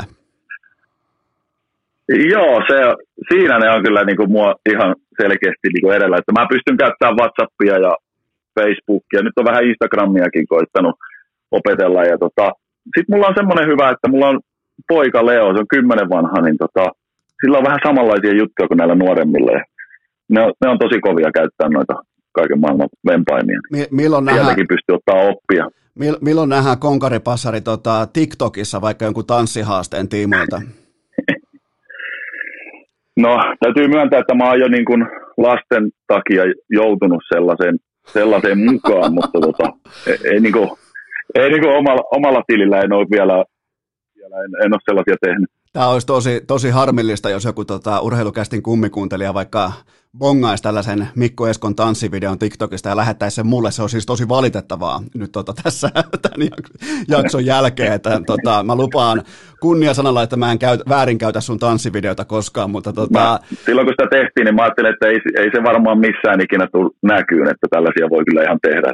Juu, Ne varmaan jää sinne jonnekin. Niin ne jää aina sinne internettiin, että ne, niitä, niin. ne, ne, ei koskaan puske pintaan, mutta tota, viimeinen ei. lämmittelykysymys on se, että äh, tota, Sä oot pelannut Saksassa, Belgiassa, Italiassa, Venäjällä, Turkissa näin poispäin, niin, niin mikä on sellainen sun suosikkitarina tuolta maailmalta, jonka sä kerrot just näille vähän nuoremmille pelaajille vaikkapa saunailloissa, silloin kun saunailtoja sai vielä järjestää, niin, niin tota, mikä on sellainen suosikkitarina tai erikoisin tarina tai kulttuurisokki tuolta maailmalta, kun sä oot nähnyt melkein koko lentopallomaailman? No joo, ei, ei nyt tule sellaista niin kuin, hirveän niin kuin, erikoista tarinaa mieleen, mutta ehkä no Italiassa oli se, se vähän jännä, jännä tyyli, että kun Padovassa pelasin ensimmäistä kautta ja sitten kun pelit meni keväällä vähän huonosti, niin, niin tota, sitten meille ilmoitettiin vaan, että nyt koko joukkue muuttaa hotelliin asuu loppukaudeksi. Ja me oltiin niin kuin kuukausi semmoisessa, se oli vielä joku tämmöinen kolmen tähden, ihan ei mikään niin kuin huippuhotelli. Sieltä sitten, siellä oltiin yhdessä koko ajan ja käytiin sieltä reeneissä ja kotona ei saanut käydä. Se oli musta aika silloin aika erikoista, mutta sitä käytetään Italiassa aina välillä muissakin urheilulajeissa. Sitten oli, Italiassa oli tällaisia, että, että niin kuin oli se, sanottu, että silenzio stampa, että e, tarkoittaa sitä, että nyt ei lehdistölle ei sanota sitten yhtään, kukaan ei sano lehdistölle yhtään mitään. Että kaikki on, niin kuin, jos toimittaja kysyy jotain, niin sit, sillä ei puhuta nyt. Nyt on semmoinen tilanne päällä. Okay. Että se oli jotain vähän kriisiä ja sellaista. Okei, ja, ja sitten Itali- Italiassa oli tällaisia, että saatte, saattoi presidentti tulla ja sanoa, että nyt ei makseta ensi kuun palkkoja. Tai ne niin kuin tavallaan, kyllä ne tarkoitus oli aina maksaa, mutta että nyt jäädytetään ensi kuun palkat, että ennen kuin peli alkaa paranee. Siellä käytettiin tällaisia keinoja. Onkohan, onkohan jääkiekon KHL kopioinut oman toimintaformaattinsa Italian lentopallosta? Mitä veikkaat? Niin, eikö siellä ole vähän samanlaista? No siellä on tisma, tismalleen samanlaista ja ihan, ihan niin, samoilla ehdoilla. Palkkoja ei makseta ja joo. Koska siellähän on myös toi, että nimenomaan siellä on sellainen äh, basakulttuuri, että joukkue kokoontuu ennen kotimatsia äh, tota, yhteisissä leiritiloissa ja siitä niin kuin lähdetään kotimatsiin olematta kotona. Niin toki, toki nyt teillä, teillä hotellissa kokonainen kuukausi, mutta en mä siis tiennyt, tämä tuli aikamoisena yllätyksenä, että Italiassa ylipäätään urheilussa on tällaisia vähän niin kuin, voisiko sanoa, rautaisiriipun toiselta puolelta olevia neuvoja käytössä. On, on, ja sitten saattoi olla, silloin oli yhdellä kaudella, kun pelasin Montikiarissa, niin oli Mauro Berrut oli vielä meidän, meidän päävalmentajana, niin hävittiin yksi peli, niin tota, presid, seuran presidentti, mikä ei tietänyt yhtään mitään lentopallosta, niin se sanoi, että nyt kaikki koppi, ja sitten sanoi vielä Maurolle, että sä jäät ulkopuolelle, ja sitten se me, meille alkoi niinku puhua, että miksi te pelaatte noin huonosti, ja viime pelikin voitettiin vain 3-1, ja se oli aika mielenkiintoista. Ai, kol- tulla joku neuvo vielä, että syöttäkää vaan kovaa sinne rajoille ja niihin väleihin.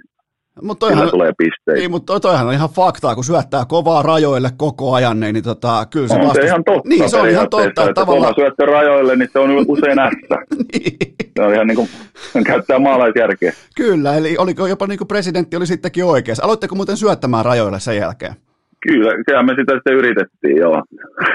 Miltä se muuten tuntuu olla tuollaisessa huippurheilijan tuollaisessa tilanteessa, missä äh, sun palkanmaksaja, joka tavallaan niin kuin vastaa sun, äh, sun omasta sun perheen taloudesta just sillä hetkellä, niin, niin, niin tota, se on suhun totta kai aika isossa niin kuin työnantaja kautta niin kuin valtapositiossa, niin mitä se tuntuu olla huippurheilijan siinä tilanteessa, missä joku ihan täysin sun lajista ymmärrät, ymmärtämätön ihminen alkaa läksyttää sua? No on se sillä vähän outoa ja ei sitä kannata niin kauhean tosissaan silti ottaa, kun tietää, että kuinka paljon tämä palkanmaksaja sitten ymmärtää lajista, mutta totta kai hänellä on niin kuin iso valta sitten, kun päätetään ensi kauden sopimuksista ja ketä pelaajia haluaa, niin tota, on se ihan erilaista täällä Suomessa, että täällä saa aika, ainakin lentopallossa niin aika rauha, rauhassa toimia kaikki ja ei, ei tuolta johtoportaasta ei tulla, tulla mitään niin kuin vaatimuksia esittelee ja eikä tulla pukukoppiin potkin roskiksi. Ja että kyllä sillä niin kuin aika, aika hyvä työrauha on valmentajilla ja pelaajilla. Mutta, mutta Italiassa tosiaan se oli sillä että sitten sit se oli vielä sillä että valmentajilla loppujen aika huonossa asemassa, että nämä niin kuin pelaajat saattoi käydä itkemässä asioista niin jollekin urheilutoimenjohtajalle ja se, se, sellaista oli, että se valmentaja ei ollutkaan ihan niin kuin sellainen, se ihan, ihan päällikkö. Se oli aina yläpuolella totta kai niinhän se menee muissakin lajeissa, mutta se niin, ei ole valmentajalla aina niin helppo tilanne. Niin, mutta toi on mielenkiintoista, että tavallaan niin kuin valmentajan yli käveltiin ja mentiin suoraan sitten niin kuin omasta pukukopista astuttiin ulos ja mentiin itkemään pitkin käytäviä ja toimistoja. Niin, niin normaalisti urheilussa sen tekee sitten agentit. Pelaajat toimeksi antaa agenttia ja agentti yrittää Kyllä. sitten sivulauseessa vaikuttaa vaikka just GM tai jopa omistajaan näin poispäin, mutta tuolla mentiin ihan suoraan. Joo, ja kyllä mä mitä niitä valmentajien palkoistakin kuulin, niin se on varmaan yksi syy kanssa, että jos, jos valmentaja tienaa neljä kertaa vähemmän kuin seura huippupelaaja, tähtipelaaja, niin e, eihän se valmentajan asema ole niin kauhean vahva. Kyllähän se, se siitäkin se on, se on niin paljon helpompi heittää sivuun se valmentaja, koska sillä on pienempi palkka. Ää, tota, oliko koskaan, kun sä oot pelannut pitkin maailmaa, niin oliko koskaan vastaavia tilanteita sitten muissa maissa, että oli vaikka palkat myöhässä tai jopa niin kuin palkat pimityksessä, että niin kuin vähän niin kuin aletaan maksamaan vasta sen jälkeen, kun suoritus on niin kuin halua, toivotulla tasolla?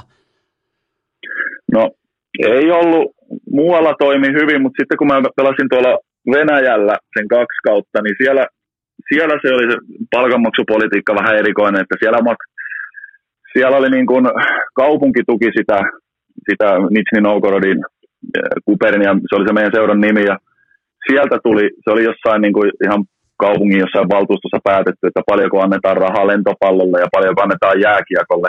Ja sitten sitä rahaa aina odotettiin, että se tulee seuran tilille ja sitten maksettiin könttänä, niin kuin mäkin sain ekan palkan ekalta kaudelta, niin muistaakseni tuli joulukuussa tuli niin kuin joku kolmen neljän kuukauden palkka kerralla. Että sitä aina odotettiin sitä että se tulee siltä kaupungilta se tukiraha.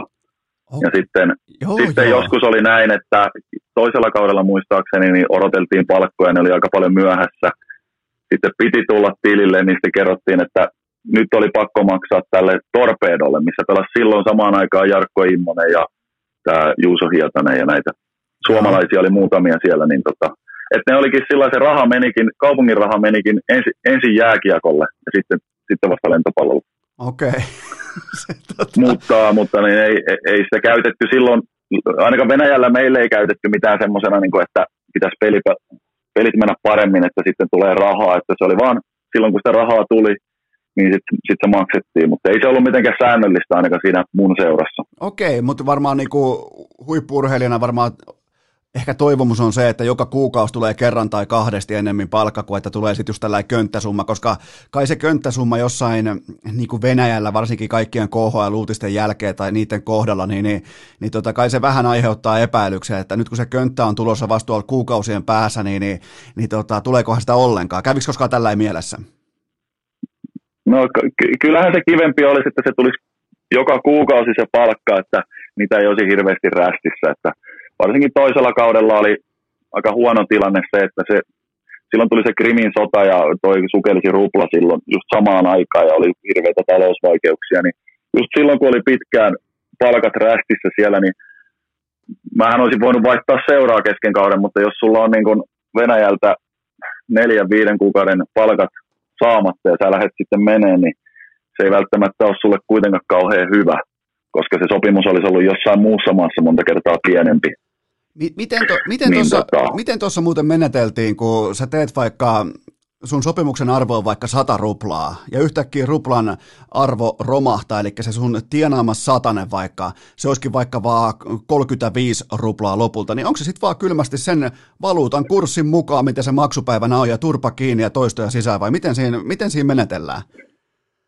No ainakin mun tapauksessa, meillä oli kaksi ulkomaalaista, niin kuin Venäjällä saa olla joukkuessa. Toinen oli semmoinen Serbi Milos Nikic, niin tota, meillä oli meillä taisi olla samat sopimuksetkin vielä, ja sitten tota, ne oli eurosopimuksia, eurosopimuksia.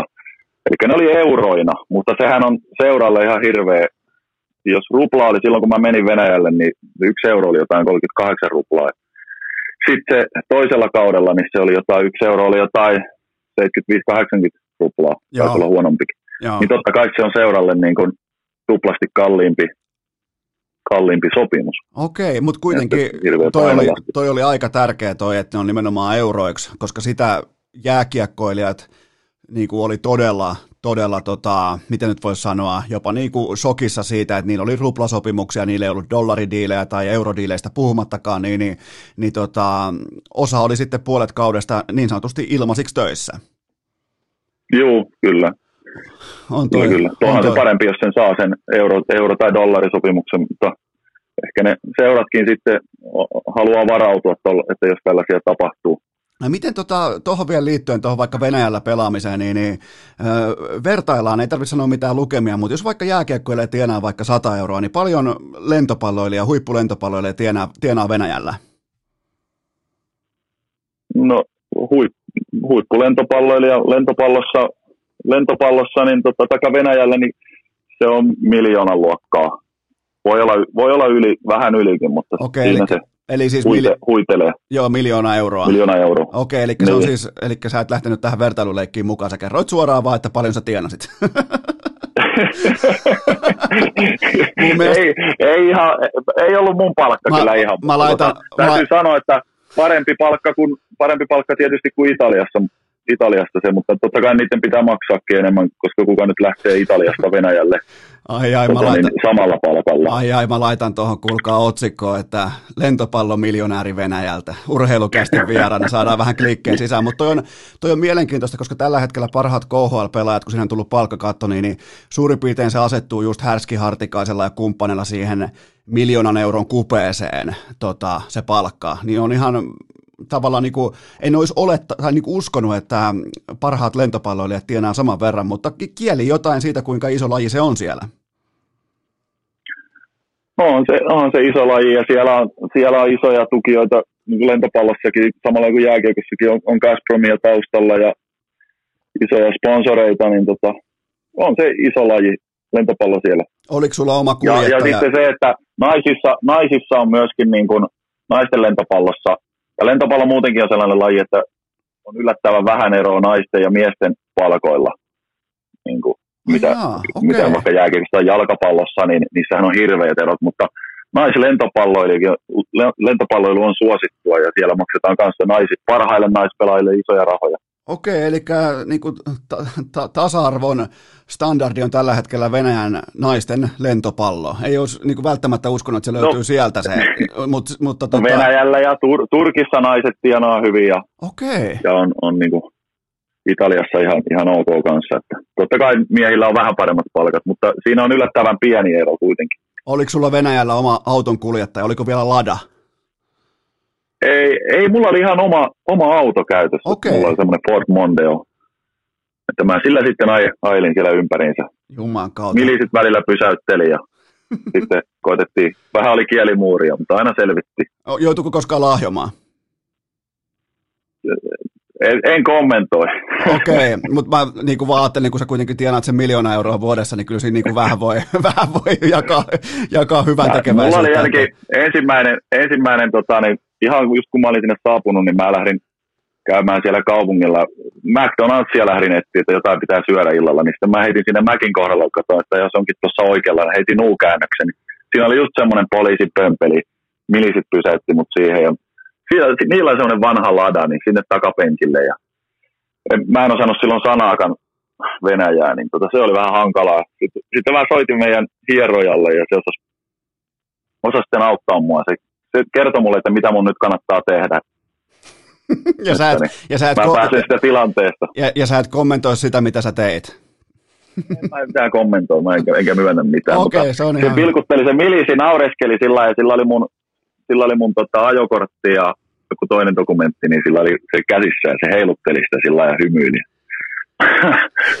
oli vähän, että mitäköhän toi tarkoittaa. Okei, no se oli... Sitä varmaan maksaa. Olisiko, olisiko varmaan ollut sitten lentopallofani ja maksukäteisenä, kiitos. Se on ihan tota, se, se, on hyvä tapa pitää liikenne kurissa, mutta hei, mulla on vielä yksi lämmittelykysymys ja, ja tota, mä pongasin tuossa tommosen tiedon, että sä oot pelannut myös beach volleyta, niin johtuuko tämä beach volley suonenveto siitä, että sulla oli yläkroppa vaan niin timanttisessa kunnossa, että se oli pakko päästä irti tuolta paidan alta? Se on muuten hyvä kysymys, mutta ei, en tiedä, ei varmaan. Se on kyllä hieno laji se biitsi ja siinä on kyllä noikin puolet, että, että jos, jos olisi yläkroppa timanttissa kunnossa, niin sitä voi sitten siellä esitellä. Mutta tota, se oli silloin 2000-luvun alussa, kun me pelattiin ihan aika lailla tosissaankin tuon Tuomisen Tonin kanssa. Kierrettiin World Touria ja tota, se oli ihan hauskaa, mutta sitten joutui lopettaa sen, kun tota, tuli toi lentopallo maajoukkue siihen mukaan ja sit se täytti sitten kaikki kesät, niin niin tota, ei, ei kaikkea kerkeä pelaa samaan aikaan. Eli et kommentoi sun krop, yläkropan timanttisuutta? En kommentoi mitenkään. Nyt on hyvä, ei kommentoi. Nyt on hyvä, ei kommentoi putki, mutta mennään kuitenkin kommentoimaan tämän, tämän tota kevään lentopalloliikan finaaleita. Nimittäin nyt alkaa sitten finaalit torstaina Savon ylpeyttä vastaan, tuoretta ylpeyttä vastaan. Ja Savon runkosarjassa 17 voittoa ja vain yksi tappio, ja se tappio tuli teitä vastaan. Niin tota, onko nyt kuitenkin Savo sitten henkisesti teidän rintataskussa? No, kaksi peliä pelattu Savoa vastaan ja yksi yksi mennyt, että tota, ei ole rintataskussa, että kyllä nyt näihin, näihin lähdetään tota, sillä olettamalla, että Savo tulee pelaamaan parasta peliä, peliä ja saa aloittaa vielä kotona siellä Pielaveden liikuntasalissa, niin tota, mutta uskon, että, uskon kyllä omaan joukkueeseen, että me, meillä on, kaikki on kunnossa ja ollaan, on hyvä henki päällä, että ihan kiva lähteä pelaamaan niitä pelejä. Laitetaanko me tässä ja nyt sitten tota, entä ennakkosuosikin viitta, niin heitetäänkö Savon suuntaan? Vähän tällainen niin kuin narratiivi rakennetaan. Se Savolle, koska ne aloittaa kuitenkin kotona, että ne, ne, tota, niillä on se kotietu ja runkosarjan voittajia kuitenkin. Okei, eli se menee... se sinne Savon suuntaan Joo, joo, ja te olette pis, piskuinen pieni altavastaaja. Juuri näin. Hyvä, tota, mitä, se, mitä se voitto, te olette nyt kerran voittanut Savoja. Kuten sanottu, niin mun lentopallokokemus tältä kaudelta on aika lailla ympäripyöreän olla, mutta millä eväältä nyt lähdette kaataa Savoja, joka on siis ennakkosuosikki sekä numeroissa että niin kuin ihan odotusarvoissa tähän ottelusarjaan, niin, niin, niin miten, miten se lähdetään lyömään nurin nyt sitten? Koska nyt on, mit, mitä pitää muistaa niin kuin ihan näin normiurheilu seuraajana, urheilufanina, niin, niin nyt pelataan aika lyhyestä otannasta, eli kaksi voittoa vielä mestaruuteen, jos on ihan oikeassa, niin, niin, niin miten, miten se tapahtuu? Joo, tosiaan nämä on kaikki pelattu viikossa ollut aina puolivälierä kahdesta voitosta välierä meni viikossa. Ja nyt pelataan torstaina Pialavedellä ja lauantaina on sitten täällä Sastamalassa on mestaruus jommalle kummalle jo katkolla, eli tässä, on niin kuin, tästä, lähdet, tässä lähdetään pelaamaan heti ensimmäisestä pallosta. Totta kai täysiä pelattaisiin joka tapauksessa, mutta niin kuin se ottelun, ensimmäisen ottelun tärkeys on niin kuin todella suuri. Öö, varmaan tärkeintä on, että me niin kuin pysytään rauhallisena ja pelataan sitä meidän, meidän peliä, mitä me ollaan pelattu, eikä, eikä yritetä te- tehdä siitä, tota, tai yritetä mitään sellaisia suorituksia, mitä ei ole tähän asti tehty. Että varmasti riittää meidän ihan, ihan niin kuin se meidän oma pelaaminen ja oma taso. Tärkeää tietysti saada Savon avainpelaajat nollattua tai ainakin vähän hidastettua Ojan sivu ja, Ojan sivu ja Siltala on niitä avainlaita hyökkääjiä. Mä, mä luin, Elikkä... mä luin, tota, mä luin raportista, että Ojansivu oli jopa hymyillyt tämän tota, viimeisen välierän jälkeen, niin, niin kuinka paljon Ojansivun hymy aiheuttaa pelkoa Sastamalan suunnalla? Ei se kauheasti pelkoa aiheuta, mutta tota, siinä oli ehkä semmoista helpottuneisuutta viidennessä erässä, kun Lelu alkoi saamaan palloja tapettua, niin tota, varmaan oli aika, aika tärkeä voitto Savolle, että kuitenkin lyhyen seurahistorian ensimmäinen mitalli tuli siitä, varmistu siinä, niin tota, siinä varmaan se lelullakin jopa se hymy sitten irtos. Mik, sä sanoit tuossa, että teidän pitää luottaa totta kai niin kuin kaikki joukkueet lähtee aina finaalisarjaan, niin silloin aina painotetaan sitä omaa peliä, mutta kerro nyt mulle ihan puhtaalle lentopalloturistille, että mitä, mitä se teidän, mitä se Valepan niin sanottu oma peli on? Jos mä otan nyt yhtäkkiä, mä otan, laitan ruudun käyntiin ja laitan torstai-iltana finaalin pyörimään, niin mitä tunnistettavia asioita mun pitää pystyä sieltä poimimaan?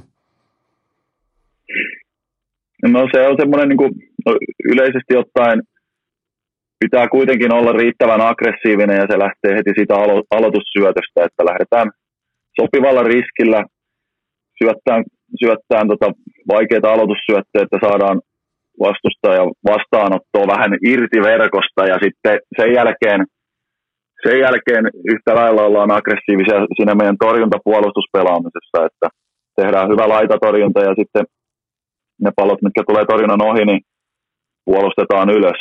Ja tota, siinä me ollaan oltu aika hyviä tällä kaudella, että meillä on hyvä torjuntapuolustusjoukkue, että meillä on varmaan liikan ulottuvia joukkue ja sitten taas takakenttä liikkuu hyvin, niin sieltä kun saadaan palloja vaivettua ylös, niin se, ne on aika isoja pisteitä sitten.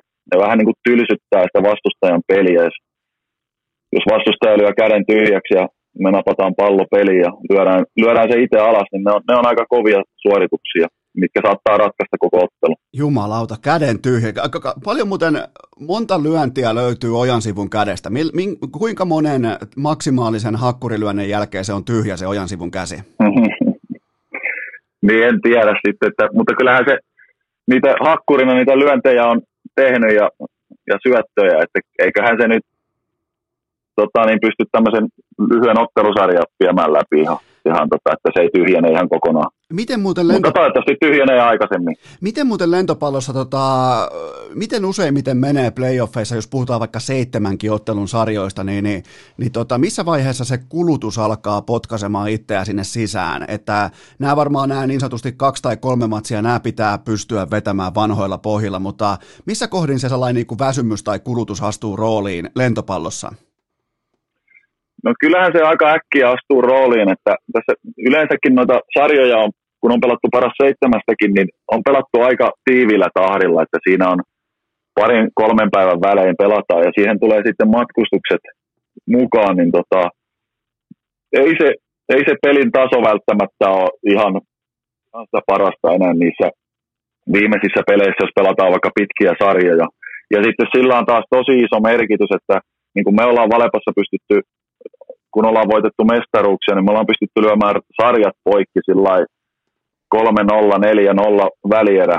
Ja jos vastustaja pelaa, häviää vaikka pari peliä, pelaa sen kuusi ottelua, saatika seitsemän, niin on sulla finaaleissa jo pieni etu kuitenkin, että sä oot saanut huilata ja sä oot saanut vähän treenata ja jos vastustaja joutuu sitten taas lähteä niin kuin edellisen sarjan voitettua, niin suoraan pelaan finaaleita, niin on se aika kova painolasti.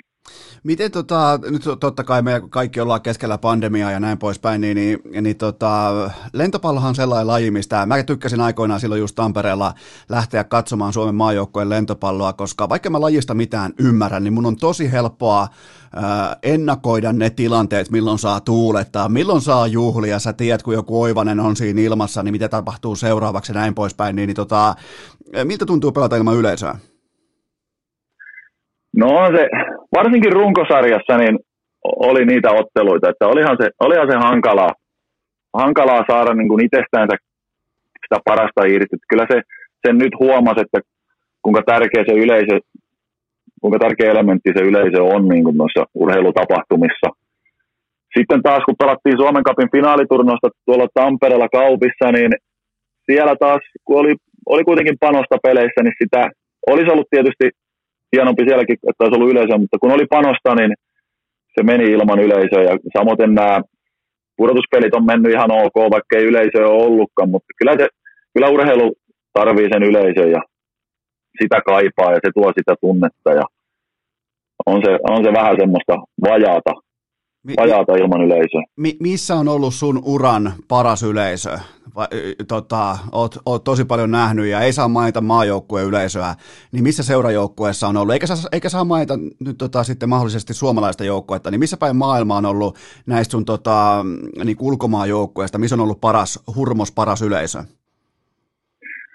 No Italiassa on ollut paras yleisö ja siellä mä pelasin kolme kautta Modenasta. Modenasta sanotaan, että se on semmoinen niin kuin lentopalloilun mekka. Se on sellainen Italian perinteikkäin lentopallokaupunki ja siellä on tosi asiantuntevaa ja, ja fanaattista yleisöä. Silloin kun menee hyvin, niin siellä on tota, hyvin yleisöä ja hieno tunnelma ja, ja muutenkin mukava olla, mutta sitten totta kai siinä on aina se kääntöpuoli, mutta tota, siellä, siellä oli paras, paras yleisö. Mutta jos maajoukkoista saa kuitenkin vähän niin kuin mainita, niin, niin kuin numerollisesti hienointa oli pelata, kun pelattiin Brasiliassa, kun oli 20 000 katsojaa, se on lentopallo niin kuin ihan älytön määrä. Se oli, se oli aivan uskomaton. Miten, miten kävi pelissä? Hävittiin, mutta kyllä me varmaan erävoitettiin ainakin, ainakin ker- jos toisessa pelissä niistä, niin tota, mutta ei, ei kyllä pärjätty. Mutta Brasilia olikin siihen aikaan maailman paras joukkue. Oliko siellä se Kiba vai kuka se oli se kova silloin? Oli, tota?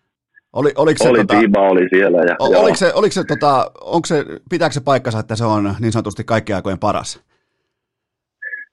Ei, mun, mun mielestä ei ole kaikkien aikojen paras, mutta oli tosi kova pelaaja ja sitten tota, varsinkin siinä Brasi, sopi siihen Brasilian pelisysteemiin hyvin, että nehän pelas, pelas tota, niin semmoista eri, siihen aikaan niin kuin tosi nopeata lentopalloa, mitä kukaan muu ei pelannut ainakaan vielä. Kyllähän peli nyt on jo nopeutunut ja mutta siihen aikaan ne pelas kaikista nopeinta peliä, että ehkä ne niin kuin yksilöinä, yksilöinä ei ol, olisi ollut niin isoja tähtiä, mutta joukkueena ne, oli, ne sopii hyvin yhteen. Jumalauta, Brasilia 20 000 katsojaa.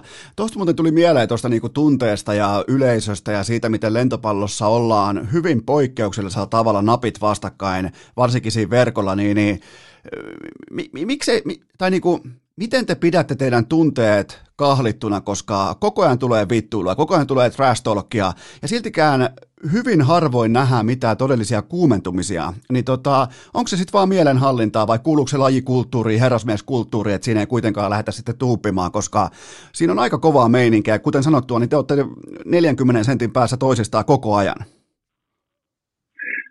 Joo, yllättävän vähän niitä tulee. Kyllähän niitä niitä silloin tällöin näkee, että saattaa tulla, saattaa tulla semmoisia vähän isompiakin kalapaliikkeja, mutta Suomessa harvemmin. Ja se, sehän on niin kuin lähtökohtaisesti semmoinen verkon läpi tuulettaminen niin on, on niin kuin kielletty, että siihen tuomarit puuttuu, että jos pisteen jälkeen sä, sä huudat sinne vastapuolelle, niin tota, se on, se on niin kuin kiellettyä ja sillä koitetaan, koitetaan välttää sitä, että tulisi semmoisia, mutta tosiaan niin kuin ei, ei semmoista kontaktia harvon, harvon niitä näkee.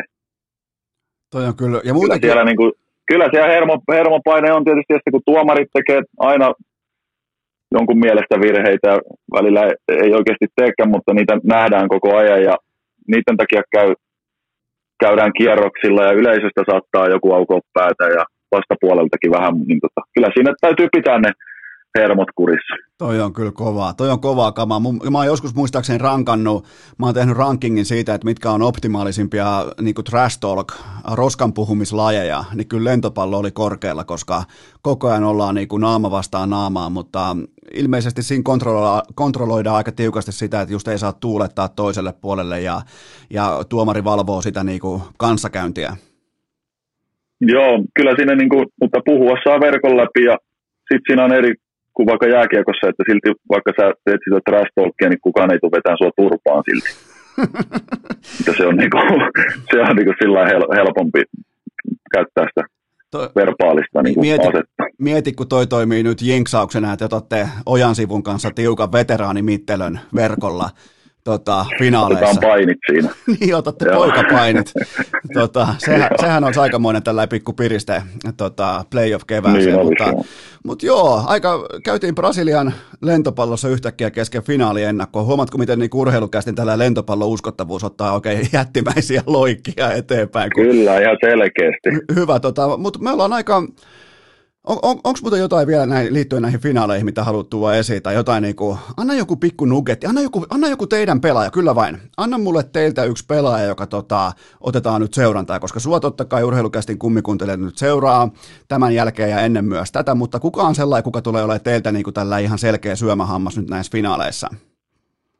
No, ota, ota seurantaa meidän li, libero Risto Ruohola, että siinä on semmoinen niin kuin hiljainen ja vaatimaton kaveri, mikä kuitenkin – tekee ihan uskomattoman määrän töitä siellä puolustuksessa ja kaivaa palloja ylös ja tota, ei pidä itsestänsä minkäänlaista meteliä. Mikäs noit muuten vaivaa noit takakentän pelaajia, siis, tai siis näitä liberoita, koska se lentopallo lähtee just jostain ojan sivun kädestä varmaan jotain 160, vähän niin kuin lämärin koska mä en tiedä kuinka kovaa se lähtee, mutta mulle se lähtee ihan riittävän kovaa, niin, niin miten helvetissä ne hakee niitä palloja ja nostaa vielä hallitusti sitten passarille sen miten se tapahtuu? Eihän siinä ole mitään järkeä. Kuinka paljon niihin käsiin sattuu, kun se pallo lämähtää sieltä tuommoisen sata kertaa illassa tuohon niin käsivarsiin? Vai on, onko teillä käsivarsissa enää tuntoa? No se, se on semmoinen juttu toi, toi homma, että totta kai niitä toistoja tehdään sisään niin kuin hirveä määrä ja meilläkin on käytössä semmoinen pallotykki, millä voi ampua riittävän kovaa palloa, jos ei pelaajilta lähde, niin tota, kyllä se, kyllä se iho, iho ja kädet tottuu siihen, mutta kyllä siinä, jos jotain puolustustreeniä tehdään tämmöisen niin kesäloman jälkeen, niin kyllä mullakin molemmat kädet mustelmilla on, mutta sitten kun päivittäin kädet tottuu siihen, niin tota, ei, se, ei se mitenkään satu, että siihen vaan iho tottuu. Ja kyllähän se pallo kovaa tulee, että se on kovimmillaan syötöt on jotain melkein 140 ja sitten kun se pallo saattaa vielä vähän leijata, niin se ei oikein tiedä, että se saattaa välillä tulla naamatauluun, mutta tota, sen takia sitä harjoitella, että se reaktiokyky olisi, että sä osaisit lukea sitä suurin piirtein, mihin se pallo tulee. Kyllä niin, se näyttää aika hurjalta. Niin se näyttää tällaiselle turistille aika hurjalta, mutta ilmeisesti keskimäärin noi pelaajat tietää, mihin vastustajan pelaaja on niin sanotusti pakotettu lyömään, eli niillä on jonkinnäköinen, jonkinnäköinen niin kuin ennakoiva etiäinen siitä, että mihin mahdollisesti, mihin sektoriin se pallo on tulossa. No se on just se, että kun torjunnalla otetaan otetaan vaikka raja, raja kiinni, että se lyöjä ei pysty lyömään sinne rajaan, se joutuu lyömään viistoon, niin sitten sen viistopuolustajan pitää lukea se sektori, että mihin se suurin piirtein tulee. Ja se silmä kehittyy sitten toistojen kautta, kun sitä paljon tehdään itselle ihan hirveästi aikoinaan Kymenkartanon koulu yläasteella, niin ei kyllä ihan kauheasti kehittynyt silmä, täytyy sanoa, että tota, jäi, jäi, omat lentopallot kyllä kivun ja säryn takia jäi, jäi tota, aika, aika minimaaliseksi, mutta olette kyllä, olette kovia, olette hulluja ukkoja, kovia ukkoja, täytyy kyllä nostaa hattua, on, tota, on niin kuin, jos mietitään esteettisesti, niin on kyllä aikamoinen peli. Tykkäätkö muuten katsoa lentopalloa? Oletko sellainen lentopallofanaatikko itsekin? No kyllä mä tykkään katsoa, jos on jotain huippupelejä, niin kyllä mä niitä, niitä katon, mutta en, en katso läheskään kaikkia näitä mestaruusliikapelejä, kun tota, en, ei vaan jaksa. Mutta en ole ehkä fanaatikko, mutta kyllä mä katon lentopalloa. Miten Nuorempana tota... olin enemmän fanaatikko. Niinhän me kaikki. Tässä kuitenkin nyt lentopallo Jaromir Jaager, niin ei jokaista NHL-peliä jaksa katsoa enää sen jälkeen. Joo, on tässä nyt kuitenkin tullut pelattuakin aika paljon. Että. Mites, vielä viime... jotain muutakin on kiva tehdä. Vielä viimeinen kysymys, niin, niin tämä tulikin ihan pöytäkirjan ulkopuolelta mieleen, niin, niin äh, mistä se on lähtöisin, että lentopallossa pidetään pienet orgiat jokaisen pisteen jälkeen. Siellä on pikkutuuletukset, pikku tota, yläfemmat tohon noin vähän, vähän tota, taputetaan tai juhlitaan tai hihkutaan, niin, niin jokaisen pisteen jälkeen, niin onko tämä osa lajikulttuuria vai mistä se on alkanut? Ei se kyllä aina, jos katsoo tuota 80-luvun lentopalloa, niin siellä annettiin hyvin semmoiset niin nopeat läpyt korkeintaan, mutta se on kehittynyt nyt siihen, että sun on vaikea huomata jo, niin kuin hävinnyt joukkuekin menee siihen keskelle yhteen. Että pisteen jälkeen sä et välttämättä tiedä, että kumpi sen pallon voitti, kun molemmat menee siihen kes- keskelle kenttää ja yhteen. Mutta siitä se on semmoinen tapa, että ollaan niin kuin, että joukkue on yhtenäinen, että jos vaikka hävitään pallo ja tulee virhe, niin ei ole sillä että kaikki leviää sinne ympäri kenttää päät painoksissa. Että aina pinnan jälkeen mennään yhteen, seuraava pallo ja se on sellainen, siitä on tullut semmoinen tapa, maailman, se on niin kuin maailman mikä no... ehkä niin kuin kasvattaa sitä joukkueen henkeä ja pitää joukkueen niin kuin yhtenäisenä. Voiko jopa sanoa, että se on maailman nopein sekä niin kuin taktiikkapalveri että tällainen niin kuin nopea hengen nostatus, nostatushetki? Varmasti on jo, jo just maailman nopein tällainen, että Jumala. tosi tärkeä juttu kuitenkin. Hyvä. Toi oli, toi oli oikeastaan niin koko, koko ajan, ajan tota, tärkein, tärkein kysymys. Mua on aina, aina pohdituttanut se, että mitä siellä tapahtuu jokaisen pisteen jälkeen. Tota, ja se kuuluu siis tuohon tohon niin yhtenäisyyteen ja siihen, koska onhan se mielenkiintoinen toi lentopallo siitä, että useimmiten sä häviät pisteen siihen, että joku tekee virheen tai tekee epäonnistuneen suorituksen siis sun joukkueesta, niin sen jälkeen on tärkeää, että mennään tavallaan niin kuin kaikki samalle viivalle ja samaan nyrkki puristuu yhteen ja sitten taas pelataan, keskitytään seuraavaan pisteeseen, niin sen käytännössä myös nollaa sen edellisen mahdollisen epäonnistumisen. Totta kai, ja sitten kun peli on nykyään sitä, että joka pallosta tulee piste, niin se pitää nollata ja sitten taas jo tulee se, aika nopeasti tulee se seuraava pallo, että sä et voi jäädä murestiin sitä edellistä virhettä, vaan se pitää se hoitaa sitten jo se seuraava pallo, että ei voi yhden virheen takia hävitä niin kuin muuta, paria muuta pistettä sen, sen lisäksi, että tota, se pitää nollata ja siitä eteenpäin. Ja ta, tavallaan vähän sama kuin voitetaan piste, niin mennään yhteen ja otetaan rauhassa siinä ja ehkä vähän niin kuin urheilukästimäisesti sykkeitäkin vähän alas ja sitten lähdetään hakemaan sitä breakpointtia. Jumalauta, breaking pointia, Jussi Saarinen ja Yle. Ai saatana. Tämä on muuten Tämä alkaa olla kuulkaa nyt tässä tämä, tota, tämä, mulla ei ole mitään enempää, mutta sen mä vielä kysyn ihan viimeisenä viimeisenä kysymyksenä, että tota, lupaatko urheilukästin kummikuuntelijoille yhden, vähintään yhden Mikko Eskon klassisen tällaisen juju ää, lyönnin, eli jos on käsittänyt oikein, niin, niin feikkaa, että on antamassa ihan normaalia passia, mutta laitatkin siitä pienen siirron sitten vastustajan kenttäpuolelle suoraan avoimeen kenttään, niin nähdäänkö vähintään yksi tällä finaaleissa? Todennäköisesti vähintään yksi tulee, mutta se riippuu sitten, katsotaan kuinka monta, mutta kyllä varmasti yksi tulee, veikkaisin, vahva veikkaus. Nämä otetaan seurantaa, eli lentopallofinaali torstaista eteenpäin, pelipäivät torstaina ja lauantaina ja ne näyttää siis ruutu. Onko jotain terveisiä vielä, sä oot itse urheilukästi pitkäaikainen kummikuntelija, niin onko sulla jotain terveisiä sun kollegoille? No ei nyt tässä vaiheessa tule mitään mieleen, että ei, ei ole terveisiä. No kerro, mainostapas nyt vielä jotenkin niin kuin suomalaista lentopalloa ja vaikka teidän joukkuetta. Harjoitellaan vähän, brändätään vähän, niin, niin mistä sua voi seurata, mistä teidän joukkuetta voi seurata, miten, tota, miten näitä lentopallofinaaleja voi nyt sitten ää, tota, urheilukästin kuuntelijat lähestyä? No, no siis mestaruusliika, tämän lentopallosarjan nimi ja mitä pelataan ja Vammalla lentopallo ja Savovolle on vastakkain ja löytyy Facebookista ja Instagramista löytyy tota, tilit ja, ja sitten nyt on muutenkin mielenkiintoinen, mielenkiintoinen vuosi, koska keväällä on koti EM-kisat Tampereella Hakametsän jäähallissa, niin tota, tässä on, taas eletään mielenkiintoisia aikoja lentopallon saralla. Otetaan muuten ne vielä nopeasti, eli milloin, milloin on koti EM-kisat ja miltä tällä hetkellä näyttää tota, pelaajan silmin, että pääsääkö askiin vai ei?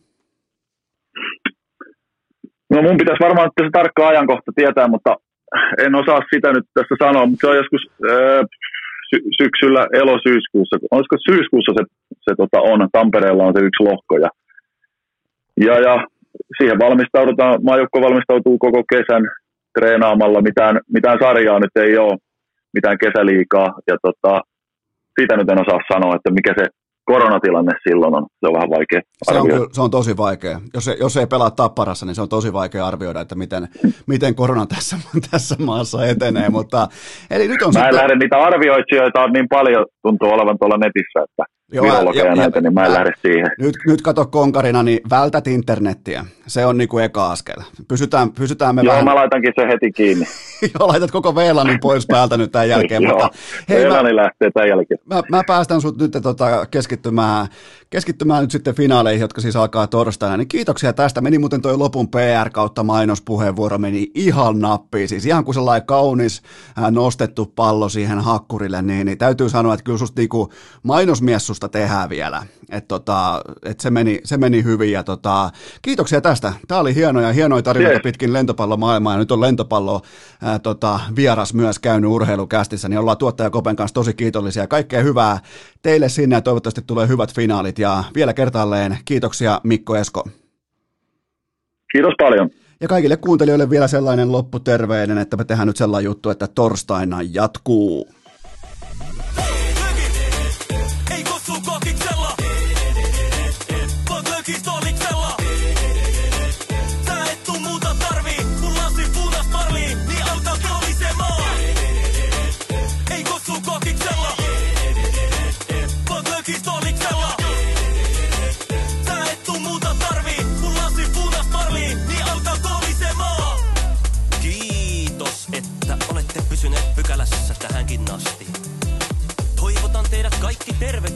myös jatkossa. Muistakaa nauttia elämästä arjen vastoinkäymisistä huolimatta. Allekirjoittanut kiittää ja kuittaa. Peliä.